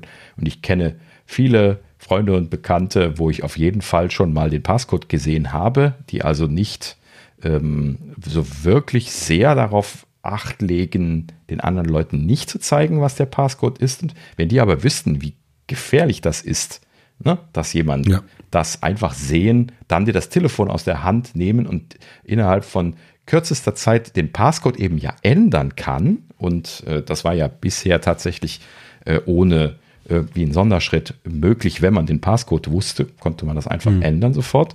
Und äh, das ist ja auch eins der Themen gewesen, auch so ein Social Engineering-Thema, wo drüber gesprochen wurde in der Vergangenheit. Und das haben sie jetzt natürlich auch mitgemacht. Äh, das ist jetzt auch mit in diesem Prozess drin, dass man eine Stunde warten muss, wenn man das ändern möchte. Ja, und vielleicht auch nochmal ähm, Hinweis, das wird nämlich gerne auch bei diesem Fraud ähm, äh, praktiziert. Normalerweise hast du ja Face ID, das heißt, du brauchst deinen Code ja gar nicht einzugeben. Mhm. Würden jetzt vielleicht einige sagen. Ähm, das kann man aber relativ schnell entgehen, wenn ein anderer dein, dein iPhone in der Hand hat und ähm, drückt die Sperrtaste und die Lautsprechertaste, also lauter leiser, dann ähm, switcht das iPhone um und du kannst kein Face ID mehr benutzen, sondern musst den Passcode eingeben. Das heißt, manche haben dann gesagt, oh hier, dein Face ID geht nicht mehr, äh, gib mal deinen Code ein mhm. und damit ähm, haben die deinen Passcode, obwohl du das so eingestellt hast, dass du eigentlich immer nur mit Face ID reingehst. Ja. Und das war die Gefahr, da haben viele auch die Leute mit ausgetrickst. Ja. Also niemals dein iPhone aus der Hand geben. Ja, und vor allen Dingen auch nicht den Passcode so eingeben, dass ihn andere Leute sehen können. Also ich gebe den ja immer so vor der Brust ein. Ich kann den halt eben blind und äh, ich mache das dann so vor der Brust, sodass wirklich keiner das sehen kann. So, ich tippe das dann, den Daumen kann man nicht sehen, weil das Telefon davor ist und ich tippe das dann so vor der Brust ein. Also man, man kann das bewusst so machen, dass es nicht zu sehen ist. Auch nicht von der Sicherheitskamera, die einem über die Schulter schaut. Hm? Einfach ein bisschen Bewusstsein, äh, ob ihr das irgendwo sichtbar eingebt. Ne? Ein bisschen drauf aufpassen mal. so. mhm. Naja, gut. So, aber wie gesagt, das ist jetzt äh, in dem neuen System dann auch alles ein ganzes Eckchen besser abgesichert, um gerade die Liste hier noch zu Ende zu machen. Ähm, also hier dieser, dieses Ein-Stunden-Delay äh, hat man schon gesagt, Ändern der, der Apple-ID, verschiedene Account-Settings und so weiter, Trust-Settings einstellen, Recovery Keys, äh, Passcode ändern, Face-ID hinzufügen oder entfernen, Touch-ID hinzufügen oder entfernen, Find My ein- oder ausschalten oder Stolen Device Protection ein- oder ausschalten. Ist jetzt alles mit diesem Prozess des eine Stunde Wartens und zweimal biometrisch authentifizieren gesichert und ähm, ja, wie gesagt, diese andere Geschichte, die oben die Liste, die wir als erstes gemacht hatten, das ist biometrisches Authentifizieren, übrigens ohne Passcode-Fallback. Das habe ich eben ganz vergessen zu sagen. Ne? Also das ist auch noch eine der wesentlichen Punkte, ähm, dass es eben keinen Passcode-Fallback bei äh, den Sachen äh, gibt äh, in diesem Zustand, äh, da wo es Sinn macht und da, wo zum Beispiel eben das Ändern drin ist, da gibt es dann diese einstündige Verzögerung, weil man da den Passcode benutzen können muss. Ne? Deswegen haben sie da auch diese Unterscheidung mit den zwei Listen gemacht. So. Und, das muss ich jetzt im Anschluss noch dazu sagen, und da muss ich echt sagen, Hut ab, danke, dass ihr das gemacht habt, Apple. Und zwar, Stolen Device Protection is enabled by default. Also es ist standardmäßig an. So, Jetzt heißt, muss ich aber eins sagen, ich habe gerade eben mein äh, 13 Mini abgedatet auf 17.3. Ja. Es war defaultmäßig nicht eingeschaltet. Was? Wie? Ich habe es auf zwei Geräten getestet, sonst hätte ich es nicht ich gesagt. Ich habe es eben gemacht. Ich habe extra nachgeguckt. Seltsam. Okay. Ja, dann schaut bitte ich mal. Ich mache es gerade bei meinem 15 Pro. Ich äh, kann es dir in zwei, drei Minuten sagen. Okay, dann, dann schau mal nach. Ähm, prinzipiell ähm, ist es auf jeden Fall, also ich habe es eingeschaltet gesehen bei meinen Geräten, was auch immer äh, da jetzt der Hintergrund ist. Im, im Zweifelsfall schaut es bitte mal nach. Ähm, ich habe es tatsächlich ein bisschen suchen müssen, deswegen gerade der Hinweis, es ist in den Einstellungen unter Face ID und Code. Ich habe es lange unter Sicherheit gesucht oder sowas, aber da war es nicht und dann ja. äh, und ich wusste nicht, unter welchem Begriff ich es äh, in der Suche suchen sollte. Und äh, im Deutschen heißt es Schutz für gestohlene Geräte. Da muss man dann auch wirklich erstmal drauf kommen. Ja. Jetzt kann es natürlich sein, äh, bin ich gleich mal gespannt. Das 13 Mini ist ein ähm, Firmenhandy und ist gemanagt. Das könnte natürlich ah, sein. Das wird sein, ja. Ich garantiere dir, das ist von MDM wegen standardmäßig ausgeschaltet. Wahrscheinlich, ja. Das könnte gut sein. Das ist nämlich der, der, der klassische Bullshit bei dem MDM. Das Muss ich aber morgen alles. mit unserem Admin sprechen, auf jeden Fall. Das geht so nicht. Ja, eben, genau. Das ist einfach alles erstmal Kacke. Ne? Ach ja. Ja, naja, gut. So, da möchte ich mich jetzt gar nicht weiter, weiter drüber aufregen. Ähm, na gut, ja, also wie gesagt, ähm, Sascha wird, äh, Thorsten wird gleich noch berichten, wenn er zu Ende installiert hat. Und äh, prinzipiell schaut mal nach unter, äh, äh, was hat man gesagt, Face ID und Code, wie gesagt. So, bisschen weiter unten muss man ein bisschen runter scrollen. Ja, gut, okay, so, dann äh, das war das Thema. Ähm, äh, dann gab es neue Wallpaper für Apple Watch und äh, für iOS auch für den Lockscreen.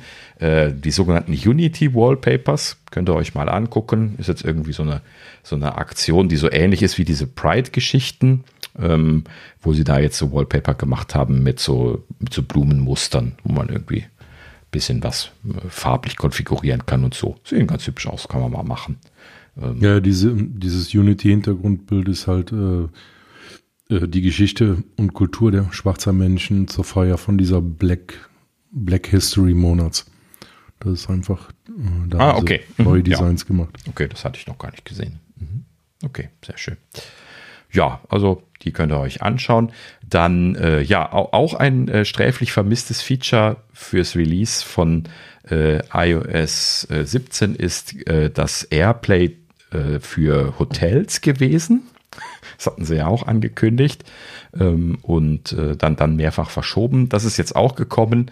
Äh, konnte ich verständlicherweise noch nicht testen. Ich bräuchte ein Hotel, was das unterstützt.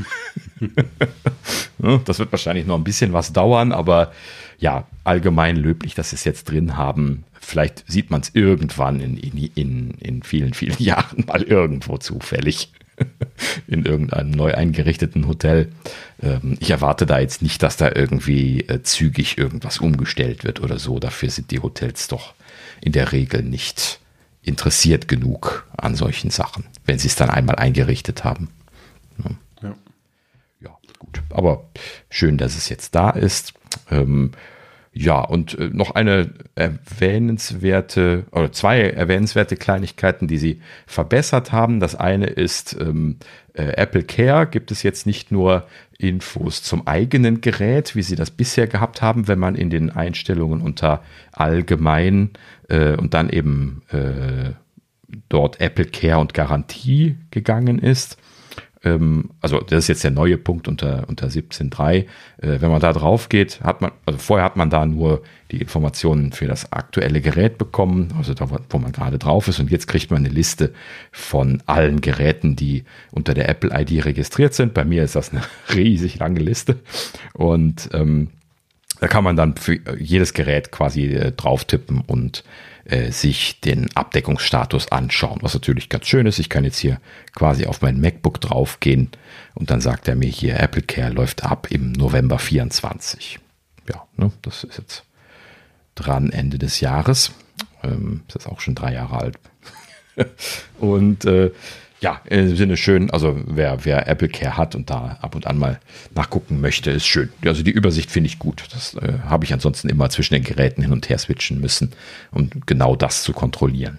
Ja, Soweit dazu. Ja, und dann die, die letzte Verbesserung, die Apple hier in der Liste stehen hatte, ist, ähm, dass sie die äh, Crash Detection verbessert haben. Äh, sie haben keine weiteren Details gegeben, wozu, aber es gab da ja in der Vergangenheit so ein bisschen Kritik, dass die Crash Detection wohl ne, äh, einige falsch positive ausgelöst hatte und sie hatten ja dann versprochen, da aktiv dran zu arbeiten und das scheint wohl einer dieser Schritte zu sein. Ähm, dass sie da jetzt Verbesserungen gebracht haben. Ja, sehr schön. Wunderbar. Ja, ich bin mit der Liste durch und damit wären wir jetzt auch am Ende. Was macht dein Update-Zustand, Thorsten? Ja, ist gerade durch. Moment. Ja, ja, das schaffen wir noch, das nehmen wir noch mit. Das nehmen wir noch mit, auf jeden Fall. So, warte. Ah, düm, düm. Ich habe überhaupt keine düm, düm, düm Musik. oh, was denn? Face ID und Code.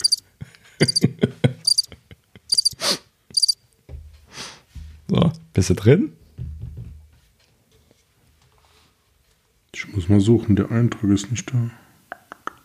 Unter Face ID und Code ist nichts? Nee. Oha. Hat das 13 da keinen Support für oder hast du da jetzt nicht auf 17.3 aktualisiert? Doch, 17.3, gerade im Moment. Okay, interessant. Und auch weiter unten ist da nichts? Wir sind irritiert. ich bin sehr irritiert, gerade weil ich es auf dem anderen ja gesehen habe. Da ist FaceTime, das ist ausgegraut. Ja, vielleicht ist das wegen meinen Bedienungshilfen. Ich habe das ja ausgeschaltet. So, okay. Du kommst halt nicht mehr. Bei mir siehst du halt, ähm, wenn du mal schaust, ah, du siehst das jetzt einziger, ne? Oben mein iCloud-Account, der ist halt äh, disabled, da kann keiner was ändern. Ah, okay, ja. Äh, vielleicht ne, ich, du das mal auf. Weil ich habe das über diese Bedienungshilfen halt entsprechend ges gesperrt. Ja. Mhm. Okay. Ich kenne das von Ja, von ich reiche das auf jeden Fall nach. Ja, genau. Wir, wir werden berichten, wenn es noch was zu berichten gibt. Genau. Ähm, ja, in dem Sinne, dann, dann warten wir jetzt nicht weiter, machen Feierabend. Ähm, äh, ja, vielen Dank fürs, fürs Zuhören. Äh, viel Apple äh, Vision Pro, also Vision Pro äh, Folge diese Woche gewesen. Sehr schön, hat Spaß gemacht. Endlich gibt's äh, handfestes. Endlich. Äh, jetzt, genau. jetzt sind wir nur noch gespannt auf die, auf die echten Real World Tests und das wird uns dann natürlich dann ja nächste oder übernächste Woche dann bestimmt nochmal beglücken. In dem Sinne freuen wir uns da sehr drauf, sagen vielen Dank fürs äh, Zuhören diese Woche. Schreibt uns doch gerne an nerds.apfelnerds.de oder apfelnerds.mastodon.social. Und äh, ja, ansonsten würden wir uns natürlich freuen, wenn wir uns dann auch nächste Woche wiedersehen und uns dann mit den äh, Live-Tests dann da irgendwie jetzt beglügen können. Ja, in dem Sinne, äh, macht's gut und äh, wir hören uns nächste Woche. Bis dann, auf Wiederhören. Genau, danke fürs Zuhören. Bis nächste Woche. Tschüss zusammen.